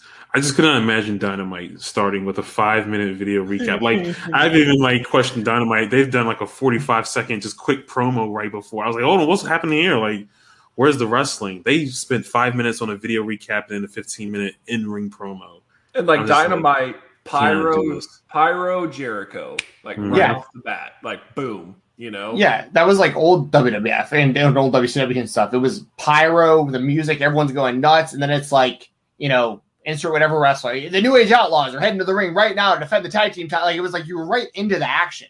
Like yes. now it's like I didn't watch Raw this time. I mean, I haven't, I haven't. I watched Raw last week for the first time since WrestleMania because I wanted to see the John Cena reaction, and I heard Goldberg was coming in, so I was like, all right, let's just see what this is. Um, and then, which I was talking about this last week, Brandon, like I'll explain it again since you weren't on the show, and this I'll do it quick. But basically, like I grew up in Atlanta, right. Goldberg country. Grew up a WCW fan, Goldberg country. Grew up Jewish, Bill Goldberg. I was a Mark McGwire fan. They hung out in the '90s. Like I was a fan of the Gravedigger truck, all this stuff. And I don't want to see Goldberg anymore. Like, who the hell wants to see Goldberg still? I don't want to see Goldberg anymore. You know what That's I mean? Right. Like, yeah, true. Especially where he's at. Like I said, if he just came out, smashed somebody every now and then and left, that's fine. But like title shots, like really, like that's that's nonsense. And he lost his last match. He lost to Drew clean, and now he's just title shot when he comes you back. You passed the test, Drew. You passed the test. All right, Yeah. yeah. I mean, what test? That. What the hell are you talking about? Well, and then the one that really threw me off was is he's always says you're next, and then he looks at Bobby Lashley and he's like, "I'm next." So you're next to lose? Is that what you're trying to say? Like how how many years ago did he say you're last? Because I remember he said that. Was that 2016 when he said that? Hey, the first match in? 33. That might have yeah. that might have been the Lesnar when he came in. Yeah, and that's the saddest part about all of it is like perfect send off. Like comes in, beats Brock in like a minute twenty or whatever, beats Owens, goes to WrestleMania, has probably the best match of his career against Brock Lesnar at WrestleMania yeah, 33. The match was awesome. Gets to the next night on I was there live, and I think they showed I don't know if they showed his speech, but he did this speech, I think the next night on Raw, talking about his son and the whole deal. And like it was the perfect send off. Yep and everything since then has been just weak, like just a shell of his former self. And he almost killed the Undertaker. That was fun. Yeah, almost killed the Undertaker. Um, you know, uh, beats Bray Wyatt and just kills that yeah. whole momentum. God I mean, just that's not his ever. fault, of course. Like that's the booking, but like still I love that what WWE is uh, planning on a possible Saudi Arabia trip in October as well. Like, oh my god, like this company, dude. It's time to get oh, back. Man. Yeah, get, Gold, that, Gold, get that blood money. Goldberg for Shawn Michaels. Oh God. Uh, in Saudi Arabia. Like I still can't believe they got Shawn Michaels out of retirement for one of those things. That money, So man. bad. I know, I know. So bad. I wish I never saw that. Like, oh, Is that the um, Dark Side of the Ring? That's this season coming up, right? About that plane ride? Is that? yes, plane ride from hell. yes. Yeah. also, oh no! Oh, quick- okay. So it's a plane ride from hell. It's not the. It's not the Saudi plane ride. No, no, no. It's the Okay. one where like they fired Scott, Scott Hall Hall. Right, right, right. Brock Lesnar was wrestling Kurt Angle on the plane. I want to hear one with the Saudi one for sure, but I'm Kurt definitely excited for Angle that on one. the plane, and like Yeah. Ric Flair was rocking around in a robe and nothing else. Like they- that's that plane ride They sounds wild. shave someone's eyebrows. Yeah, that should be a good one. But I did think it hmm. was absolutely hilarious that Dark Side of the Ring is supposed to come out with Vince versus like the government on the steroid trial. And then they just announced that WWE is going to come out with their own series about that. So it's like, I, now watch the Dark Side of the Ring and then watch that. You tell me who's telling the truth. Like, I have a feeling that Vince is really going to fluff that thing. It's very much like when the two Fyre Festival documentaries dropped at the same time. It's like we gotta get Yeah. our, just gotta get our word out there. that was Like, funny I'm because they counter only your argument. I watched both of those, Brandon, because it was like the Netflix one didn't have Billy McFarland in it, but the Hulu one did. So like the Hulu one was like the perspective of like this moron who like let all this happen, and then the rest of it was all the people who were like just talking a bunch of trash about him. Um, it's it's uh, yeah, I, that whole, all this the Saudi stuff and all that. That's just yeah, it's that's a whole other thing. All right, Brandon. Well, we're running out of time. About to get in this MMA conversation. If you have anything else you want to shout out or talk about, No, we're just waiting for confirmation on. See, I guess like everyone else, I think we just kind of accepted this is happening, right? Yeah, Yes. it's definitely Yeah. happening. It's happening. It's, It's happening. for sure. And it's just, I feel like every time WWE does a little bit of something to get a little momentum or a little buzz, they can just literally just put a rumor out there like, "Oh, we noticed CM Punk walking around Jacksonville or something like that," and just take it right back. So Yep. very exciting though. I'm excited. I mean, how it. quickly did they smash the hype of John Cena? returning? Instantly. I mean, just gone. Like everybody's all excited, and then like come two days later, it's like nothing. Bye. They they might get embarrassed on this New York show, this Madison Square Garden one. They Yeah. bad. Yes, for sure. There's And then- a. Go Uh, so I was gonna say, like, there's one person I know he's super loyal to WWE, but we've seen people leaving that we didn't expect come over. I'm just saying. I said it when AW started. I'm just saying. What if, what if the Undertaker heals up for a couple years and they do him and Sting in AEW? Yeah, Just not saying. gonna do that. No. Just saying. I don't know. Maybe when the video game comes out, you can just kind of recreate that or something. I don't know about real life. They're gonna have don't a know. killer uh, creator wrestler. Um, I'm just saying because you know Tony Khan, if he knows he's available, he's just going to offer him more money than Undertaker's ever seen, like to do it just the one the one match. Like, and you know Sting's pushing for it, so um, I'm just Loyal- saying. loyalty is weird, but I feel like he's going to be very loyal to Vince. Honestly, I feel the same what, way, but what if though? What if but- Vince is like, "Hey, I don't give a damn. I'm selling this thing anyways. Go ahead." Do you know what I do what you got to do. Because to me, there's a lot of things that are going on that this is not the same Vince McMahon that I've known. Like this does not seem like the same Vince. This does not seem like the same guy that has a real fire to smash his competition or anything like that. It's almost like, oh, you want to go? Good luck. Wish you well. no problem. You know what I mean? it, it, the whole product and everything just really screams to me like Vincent McMahon that we used to know is just is, is a different guy now. Like the dude who was like the guy we knew in the '90s, he is now a grandfather of like three little girls. Like he's probably keeps that in mind when he puts out his programming. Like he's like it's just a totally different. I, I I'm with you. Like I I think it's totally possible at this point. It's just like if someone offers him ten billion dollars for the thing or something, like why wouldn't you just take it? Oh yeah, that'd be Yeah. silly. Yeah. especially like if you don't really know the future when it comes to like the pandemic and things like that like you just if you can cash out go for it especially at his age and stuff and like i said they're just making a lot of moves that just kind of seem like he's checked out like he's he's kind of ready to just move on but you know we'll see especially if like he doesn't want to leave it to Triple H or Stephanie or anything like that like if he's not worried about passing it on to the family then I think he's open to sell to anybody.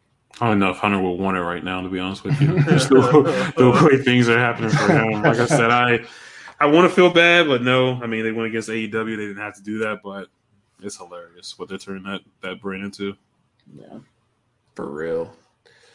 All right, Brandon, man. Well, thanks for joining us, and uh, we'll sure we'll do this again sometime soon. Um, probably once uh, All Out gets closer, we'll probably do like that All Out review, like we did with um, TruSlayer and you. Probably do yeah. something like that. I know he's going to be fun. in Chicago. I think I don't know if he's going to the show. I know he'll be in that area though. Man, he's got to go. Oh, yeah. yeah.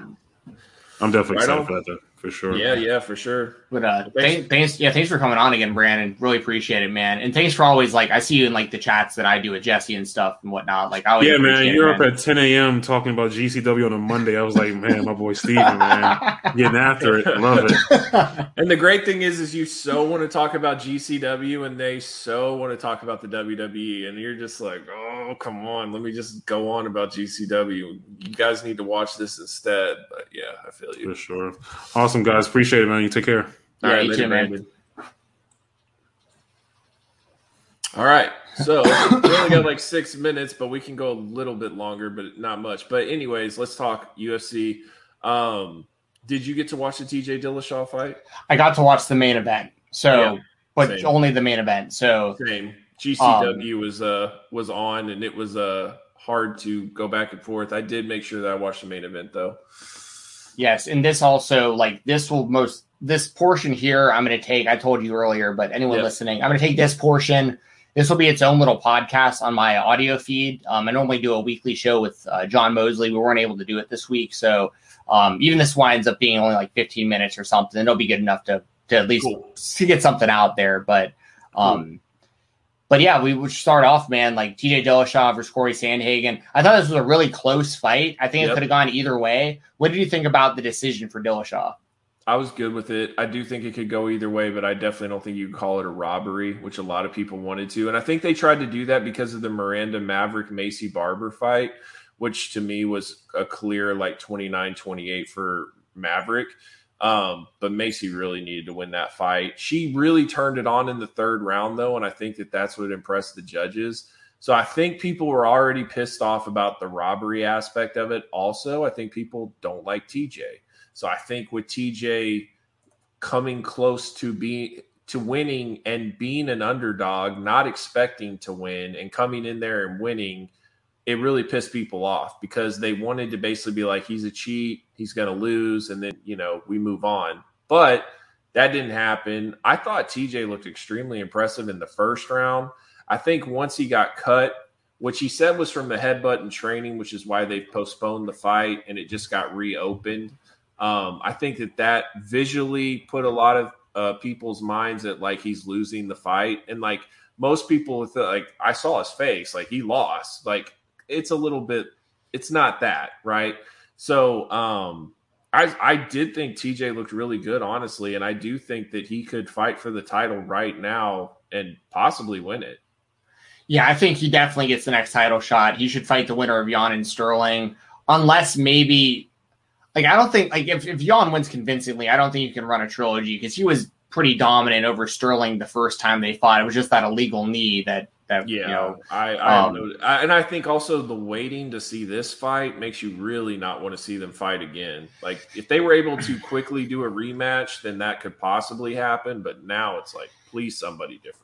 For, yeah, I feel the same way. So I think you got you got to do Dillashaw. Like I'm I'm gonna assume that Yan's gonna beat Sterling for the title, like just based right. on their first fight. But even if it winds up being Sterling, that's still fine. TJ hasn't fought either of those guys before. It's a fresh matchup. TJ never lost the championship. He, he was suspended and had to vacate. I know I've seen I've seen a lot of people speculating like here's here's the thing about TJ Dillashaw, and I think this is also why a lot of people are so upset that he got the decision over Sandhagen. You were talking about it just a second ago. Like, yep. I think that TJ Dillashaw is very unlikable mm-hmm. because he talked a lot of trash about other people cheating mm-hmm. when he was cheating himself. Mm-hmm. Very hypocritical. Mm-hmm. And EPO is something that you, I'm not going to sit here and accuse the guy that and say like he's still doing it. I have no idea. but EPO is the type of thing that's like very hard to detect. Like, like yeah, it's in and out of your system within like 72 hours or something. So unless yeah. you get tested at the exact right moment, fighters can, and it isn't just TJ. There's plenty of fighters that, are well, using. Another stuff, thing that's but, skeptical is he's training with the same people, and yes. so it's like if you were caught, wouldn't you kind of just move on from those people and all that? So well, when, when even like Faber and Garbrandt, like I respect them because like they were his boys and like they weren't mm-hmm. they weren't throwing him under the bus, but they've come out more recently and been like, this guy was doing it the whole time we knew him. Like this right. guy's been cheating his whole career. It's just we didn't say anything because he was our friend, but like we don't care anymore about like we're not friends anymore. So I'm gonna tell you the truth. Like, um, so it's just uh, he. It's one of those things where he doesn't look any different than he did when he was on it. So it's it's like I think there's just will, a lot of that that that goes into the fact. I will say this like, though, he looked a little bit more winded than he normally is. So I, I don't know because I mean normally on EPO you can go all day. Um, he looked he looked a little bit more winded than he normally did. Honestly, that's so. fair. That's fair. Um, and like the really like cruddy thing about the whole situation too is like TJ already trains at really high altitude in Colorado, yeah. which is like what EPO basically like mimics. Right. So like he doesn't really need to be taking EPO if he which makes trains where he trains. More cardio, right? Like if well, he's on EPO and from training in Colorado. Eh, eh, sure, but I eh, the way, but you know what I mean. It's just one of those no, things where like mean. most people would just be like, "You're already have the advantage. I mean, honestly, Stephen, in my opinion, most people that cheat really don't need to cheat. They're more it's more it's mental. a mental thing yeah. That, yeah. Than, than anything. It's like, a crutch. Yeah. And like for like a Josh Barnett, like a lot of that, and from what I've heard from like the reasons he would do it is like he just wanted to speed up recovery. Like he just was lazy. He didn't want to do the ice baths and he didn't want to do all the other stuff. So he would just do that, right? Or, you know, like like they're having doubts in themselves for whatever reason and then they want to do it but like they're they're they have the ability without it. And it that's what's unfortunate. Most people that cheat usually don't need it. Yeah that's very true. I, I think it's i think it's way more of a mental type thing um which is to me tj's very shown you very much that he is mentally um weak, weak. in the confidence area. Yeah. So like he he had like he hurt his knee right off the bat. He had a cut face. Like he could have got out of there. Like to me, I felt like Cody Garbrandt kind of quit in his fight, and I don't feel like TJ did. Like TJ showed a lot of heart and he went through it.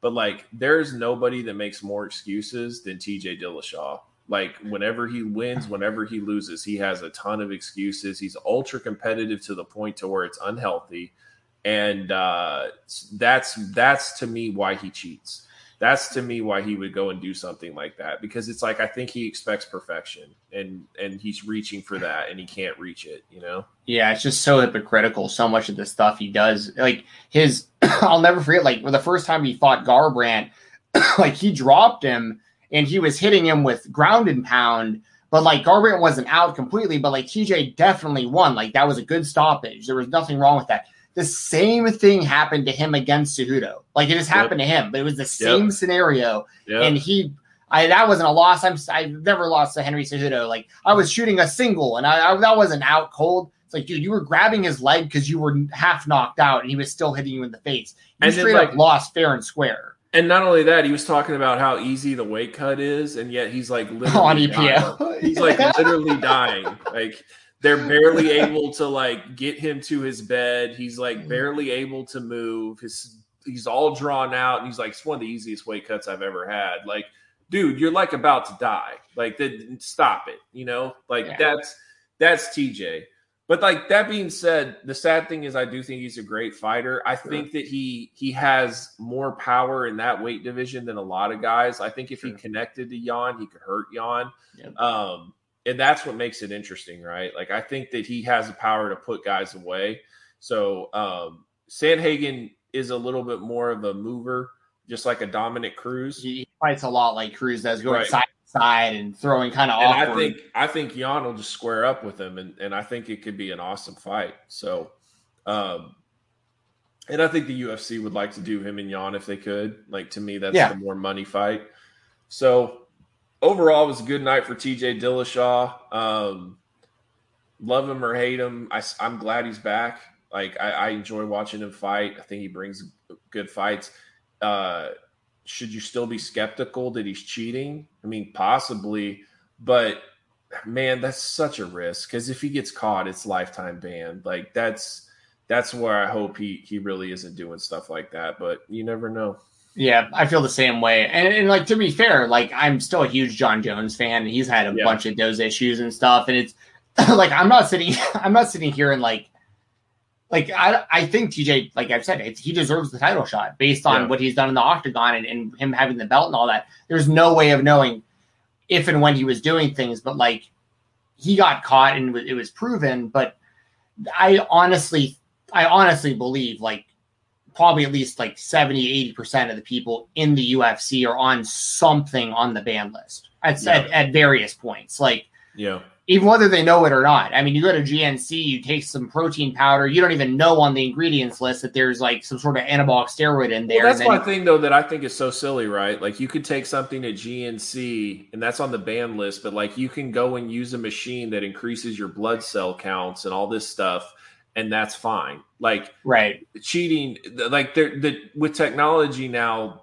things should be illegal that aren't, and you can still do that. Like, like I said creating like new red blood cells and all this other stuff for your oxygen and going in like hyperbaric chambers and all that stuff. I mean, that is a performance enhancing sure. thing and it's legal. So it it's just it's more of a technicality in my opinion on certain stuff. Like you have to be taking the really hard stuff in my opinion if you're really trying to cheat. Then then like I took something to GNC that has a little bit of this in it or whatever, you know what I mean? For sure. And there was there's even been instances of fighters like failing like they eat steak and like they don't know that the the cow was shot up with steroids.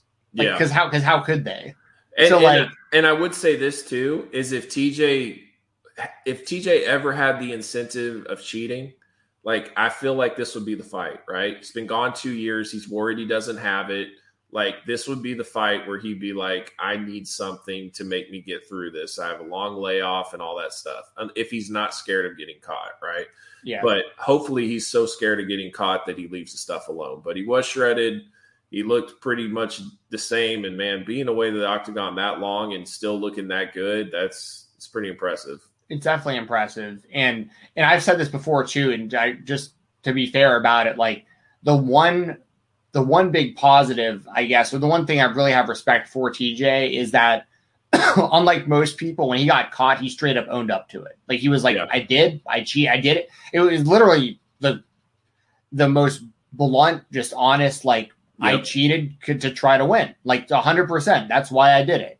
And um, now, granted, would he have admitted that if he didn't get caught? Of course not. Hell he, no. He'd, he'd just be cheating still. But at least at least there was that like if you can bring any positive out about it is like most of the time when people get caught cheating they just deny it at least he at least he admitted it and just said he did it because he was trying to win so it's like okay well and then he served the two year suspension and i'm i fair about that with like people go to jail unless it's like something insanely insanely bad most right. of the time i'm like you know you did something you went to jail you served your your debt to society and now like i can't really hold that against you anymore like you you served the punishment. So like, yeah. you know, I have to give I have to give TJ the benefit of the doubt the same way I give someone like Jon Jones the benefit of the doubt or, or Vitor Belfort, whoever you can name. Like, right.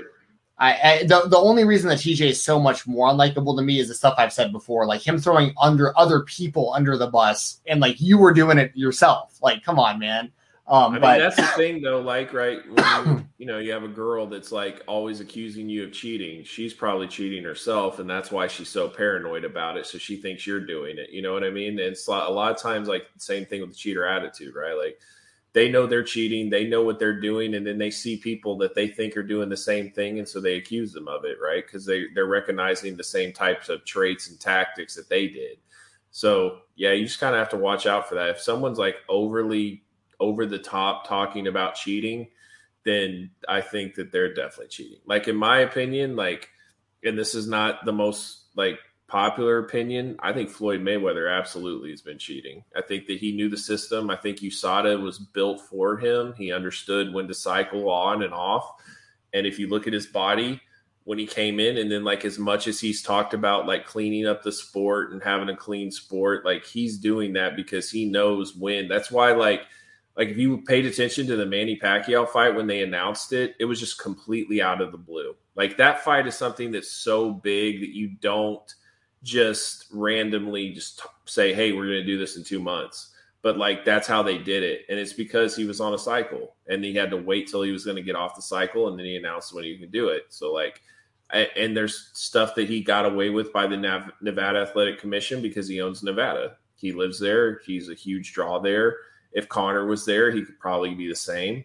Um, but that's kind of stuff that goes on. So it, it, it really does depend on what you can get away with, your star power and stuff like that. So yeah, and I, I can see what you're where you're coming from. I don't know nearly as much about that situation. Um, but I mean, I definitely get what you're saying. But by the same logic, like, do you think GSP was cheating? One thousand percent. Really? Honestly. See, I don't, but it's because I'm such a big fan. I just can't. I just can't. If you would have had, if you would have ever got caught in any kind of compromising scenario, yeah. But he, I mean, here's the thing. You remember BJ Penn always accusing him of yes, cheating? Yes. Yeah, and, and Nick Diaz, I think, as well. But like, it's it's one of those things with like he doesn't pass the looks test, right? Because like he he looks like he'd be on, so he looks like he's chiseled out of granite, and he was uh-huh. ultra competitive. Like he was mm-hmm. very like I can't lose. Like I get, I get all that, but like there was never. It's kind of like Ken Griffey Jr. in baseball, right? Like there was never he was never even accused of it, like to any kind of like real degree. So it's hard for me to like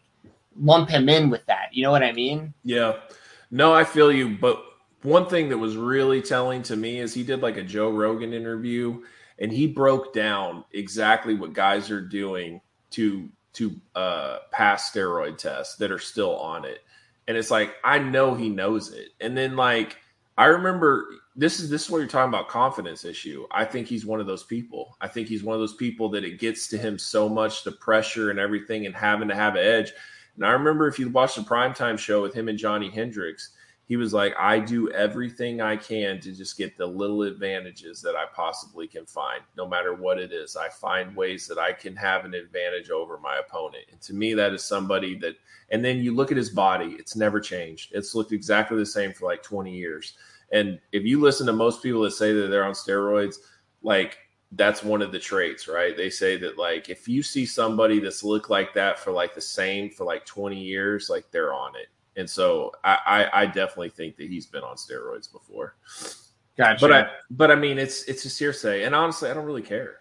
oh really no, I feel the same way. I, I I think I feel like they should be able to take whatever they want as long as their opponent is in the same boat. Like yeah, you know, I mean, it, the, what got him was this is cardio and his wrestling ability. Honestly, like that's really what made him a dominant champion. So and then people people want to be like, no, not my guy, not my guy. But like honestly, like like you said, it could just be a GNC thing or whatever. But like I think I think George really knew the system well. So um but yeah, besides that, I really want to talk about this Bellator fight because I don't think it gets a lot of publicity, but like this fight is one of the best fights in their company's history. I think this fight is incredible. Um, AJ McKee is 17 and 0. He's undefeated. Pitbull is 32 and 4. Uh, he he has this knockout power at that weight that is just really rare. And I'm not sure how great he is because he has lost before, right? He's lost four times and he's lost. Um, but if I remember correctly, it was like a leg injury to Bendo, the that, that and the, the rest, Henderson. the rest are like split decisions. Yeah, it's like decisions. Like it's not like, but, yeah. I mean, he's gone five rounds multiple times and things like that. Like he, recently, he's picked up momentum. Is basically what I'm saying. Like he hasn't been this dominant guy forever, but like his last four or five fights, like he's just been a killer, right? Well, and and champ champ too. You can't forget that. Yep, champ champ, and like you know him and Chandler, like he finished Chandler real quick. I mean, like but McKee looks unbelievable. He won this tournament to get a shot at Pitbull. And I mean, AJ McKee might be the best fighter at that division in the world. We don't know yet. He's 17 and 0 and he looks fantastic. So Uh, this is a really big fight for Bellator. I feel like Bellator's had zero buzz. Nobody's really talking about him. I thought the Showtime thing was going to be great in this tournament and all, but like it really hasn't been. There hasn't really been a lot to talk about. But this fight deserves a lot of attention. This fight is a really good fight. Yeah, McKee was McKee's last win. Uh, like a, it was like a guillotine or something real early. I think Let me double so. check. Um, because I want to say he got like a submission real fast last time, a neck crank. That's what it was. Uh, Darrion Caldwell. That's right. I, I just found. I just looked up his record. Um, yeah, yeah, this is a tough one to predict too because it's like Pitbull's been so damn good, and like Mhm. he's fought such good guys consistently that like, but AJ is undefeated. Like it's Yep. it's hard to pick against him too. Um, but we also this is saw like the ultimate test to see how good McKee is. This is kind of like Conor versus Aldo, right? Like that's kind of what this reminds me of that type of fight. and that was one where like the young gun prevailed, like the Yep. 13 second knockout. But it also kind of reminds me of a matchup that I just saw was announced for the rematch, Lima and Day and uh, MVP. Because Yeah. like because we saw the opposite there. Like it turned out Lima was just too big of a step up for MVP, at least when Speaking they when that, they first running it back. That's what I just said. I saw that they announced the rematch yeah, uh, yeah. today. So, um, so I don't know. Like, does McKee pull like the Conor and get the win over the dude, or does or is it too big of a step up? Kind of like what we saw with MVP. I don't. I don't know. Well, what's interesting to me is McKee's already done the tournament. If he beats Pitbull, like there's not a lot left in Bellator for him to fight, and then it's just like he's just gonna rank up some wins. But like, I really feel like the UFC has their eyes on these guys. As they should, for sure. Yeah. Um, as far as a prediction, like I gotta go Pitbull, like just because of like how he's looked and who he's been beating. Yeah, but like it, it would not surprise me to see AJ McKee win. Obviously, I did. I this is like this is definitely the best featherweight matchup that the company could put together, like hands down. So I'm glad we're getting it. It should be a great fight. the way I feel is if McKee wins, he's gonna win by like impressive domination f- fashion. It's not going to decision. He's gonna go in there. He's gonna finish Pitbull within a couple of rounds. If Pitbull wins, I think it's just going to be a knockout. I think he's going to catch him. He's going to knock him out, knock him out or TKO, one or the other. But like uh, that, that's how I feel. Like I, I feel like if Pitbull wins this, th- neither way, I don't feel like this fight's going to decision. I think that they're one of them's going to win in decisive fashion. Yeah, I feel the same way. And then uh there was two more things I wanted to talk about Yeah, before we get ahead. out of here. Um, one of them, we'll talk about this first, and then obviously I wanted uh, kind of a early prediction for Usman and Colby. That's the second thing. But uh, for this, you know, this upcoming weekend, the main event is Uriah Hall and Sean Strickland middleweight fight. Um, who do you have winning that one? Uh, I was looking at Strickland, and I I don't really remember him too much, but I think he's won like four in a row or something. But it hasn't been against like top level competition yet. And yeah, Uriah Hall is just one of those. You know, he kind of reminds me of like, and I'm not saying he's as good, but like mental Vitor, right? Like when Vitor was mentally there, like he was a killer, but sometimes he would kind of be checked out and not as Yeah. motivated. Like that's that's Uriah Hall to me. Like if he's ready and willing and motivated, like he should win this fight. But if he's gonna be hesitant and not try to really engage, then I don't I don't see it going too well for him. So, I feel the same exact way. Like I think Strickland's a really solid fighter. Um, I think Krzysztof Jotko was like probably his biggest win. That was his most recent fight. okay. Um, but then you got Uriah Hall, who like, you know, his last two wins are Anderson Silva and Chris Weidman, and like obviously like the Weidman leg break was was brutal, but he, I mean, he knocked out Anderson cold. So like, I think Uriah Hall's got a lot of uh, momentum right now, and uh, Eduardo Eduardo I can't remember why I said Ed- Eduardo yes. Lozano. I was There like mixing go. his two. I was mixing his two names together. Thank you, That's Eduardo, uh, for his, uh, for contributing to the chat. He says that Bellator has a better card than UFC this weekend. Um, yeah, I'd agree with that. I agree Yeah, with I that. do too. I do too. Um, but uh, yeah, I'm taking Uriah Hall. I just think he has more tools to win, and he's got a lot of momentum. And like, you've got to have a lot of confidence. You just beat two of the best middleweights the UFC's had. Like, I mean, Yeah. that's that's super impressive. So Plus, And I think you know the Weidman one that there's a lot of people that views that as a fluke, right? So he's going to want to prove people that he's he's a legit contender. So like, this is a good fight for him.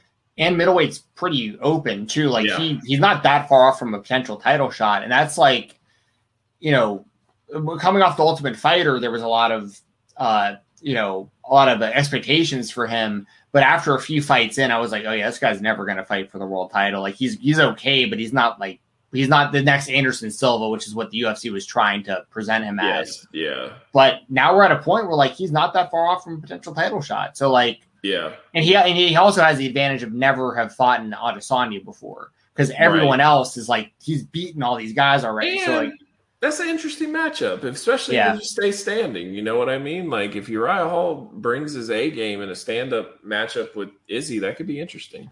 yeah, yeah, I agree. So um so yeah, I'm taking Uriah Hall. And then uh the last thing I want to talk about, like I said, it's official that we're gonna get Kamaru Usman versus Colby Covington two. Uh two questions about that. Obviously, who do you think is gonna win? And then do you think do you think that Leon Edwards got screwed?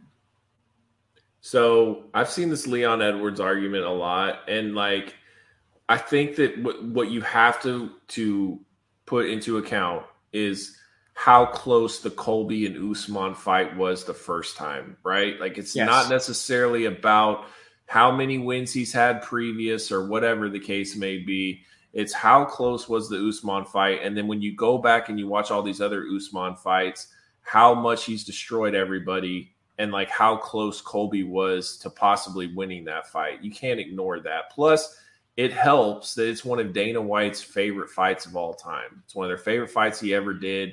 So he's a big fan of doing this fight. Um, so I'm not upset. Plus, I don't think Leon Edwards did himself any favors by almost getting knocked out by Nate Diaz at the end of the fight. Like For sure. five round domination till the last like minute, and then he almost got knocked out. So Everyone who watched that fight basically thinks like if there was a round six, Nate Diaz wins that fight. One hundred percent, and most so- people view Nate won the fight. Like in, in not in not in actual record wise, but Right. they walked away feeling like their guy won the fight.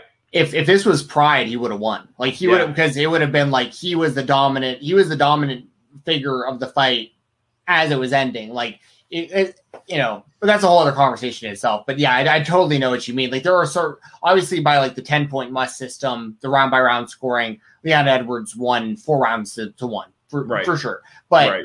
But if this was like a real fight and you're judging based on like how does everyone look when the fight ends, Nate Diaz would have won. So like that's that's how I so I And, see like, what you're honestly. I know as crazy as this sounds, I think that Dana views Nate as a draw, but I don't think Dana thinks Nate is that good.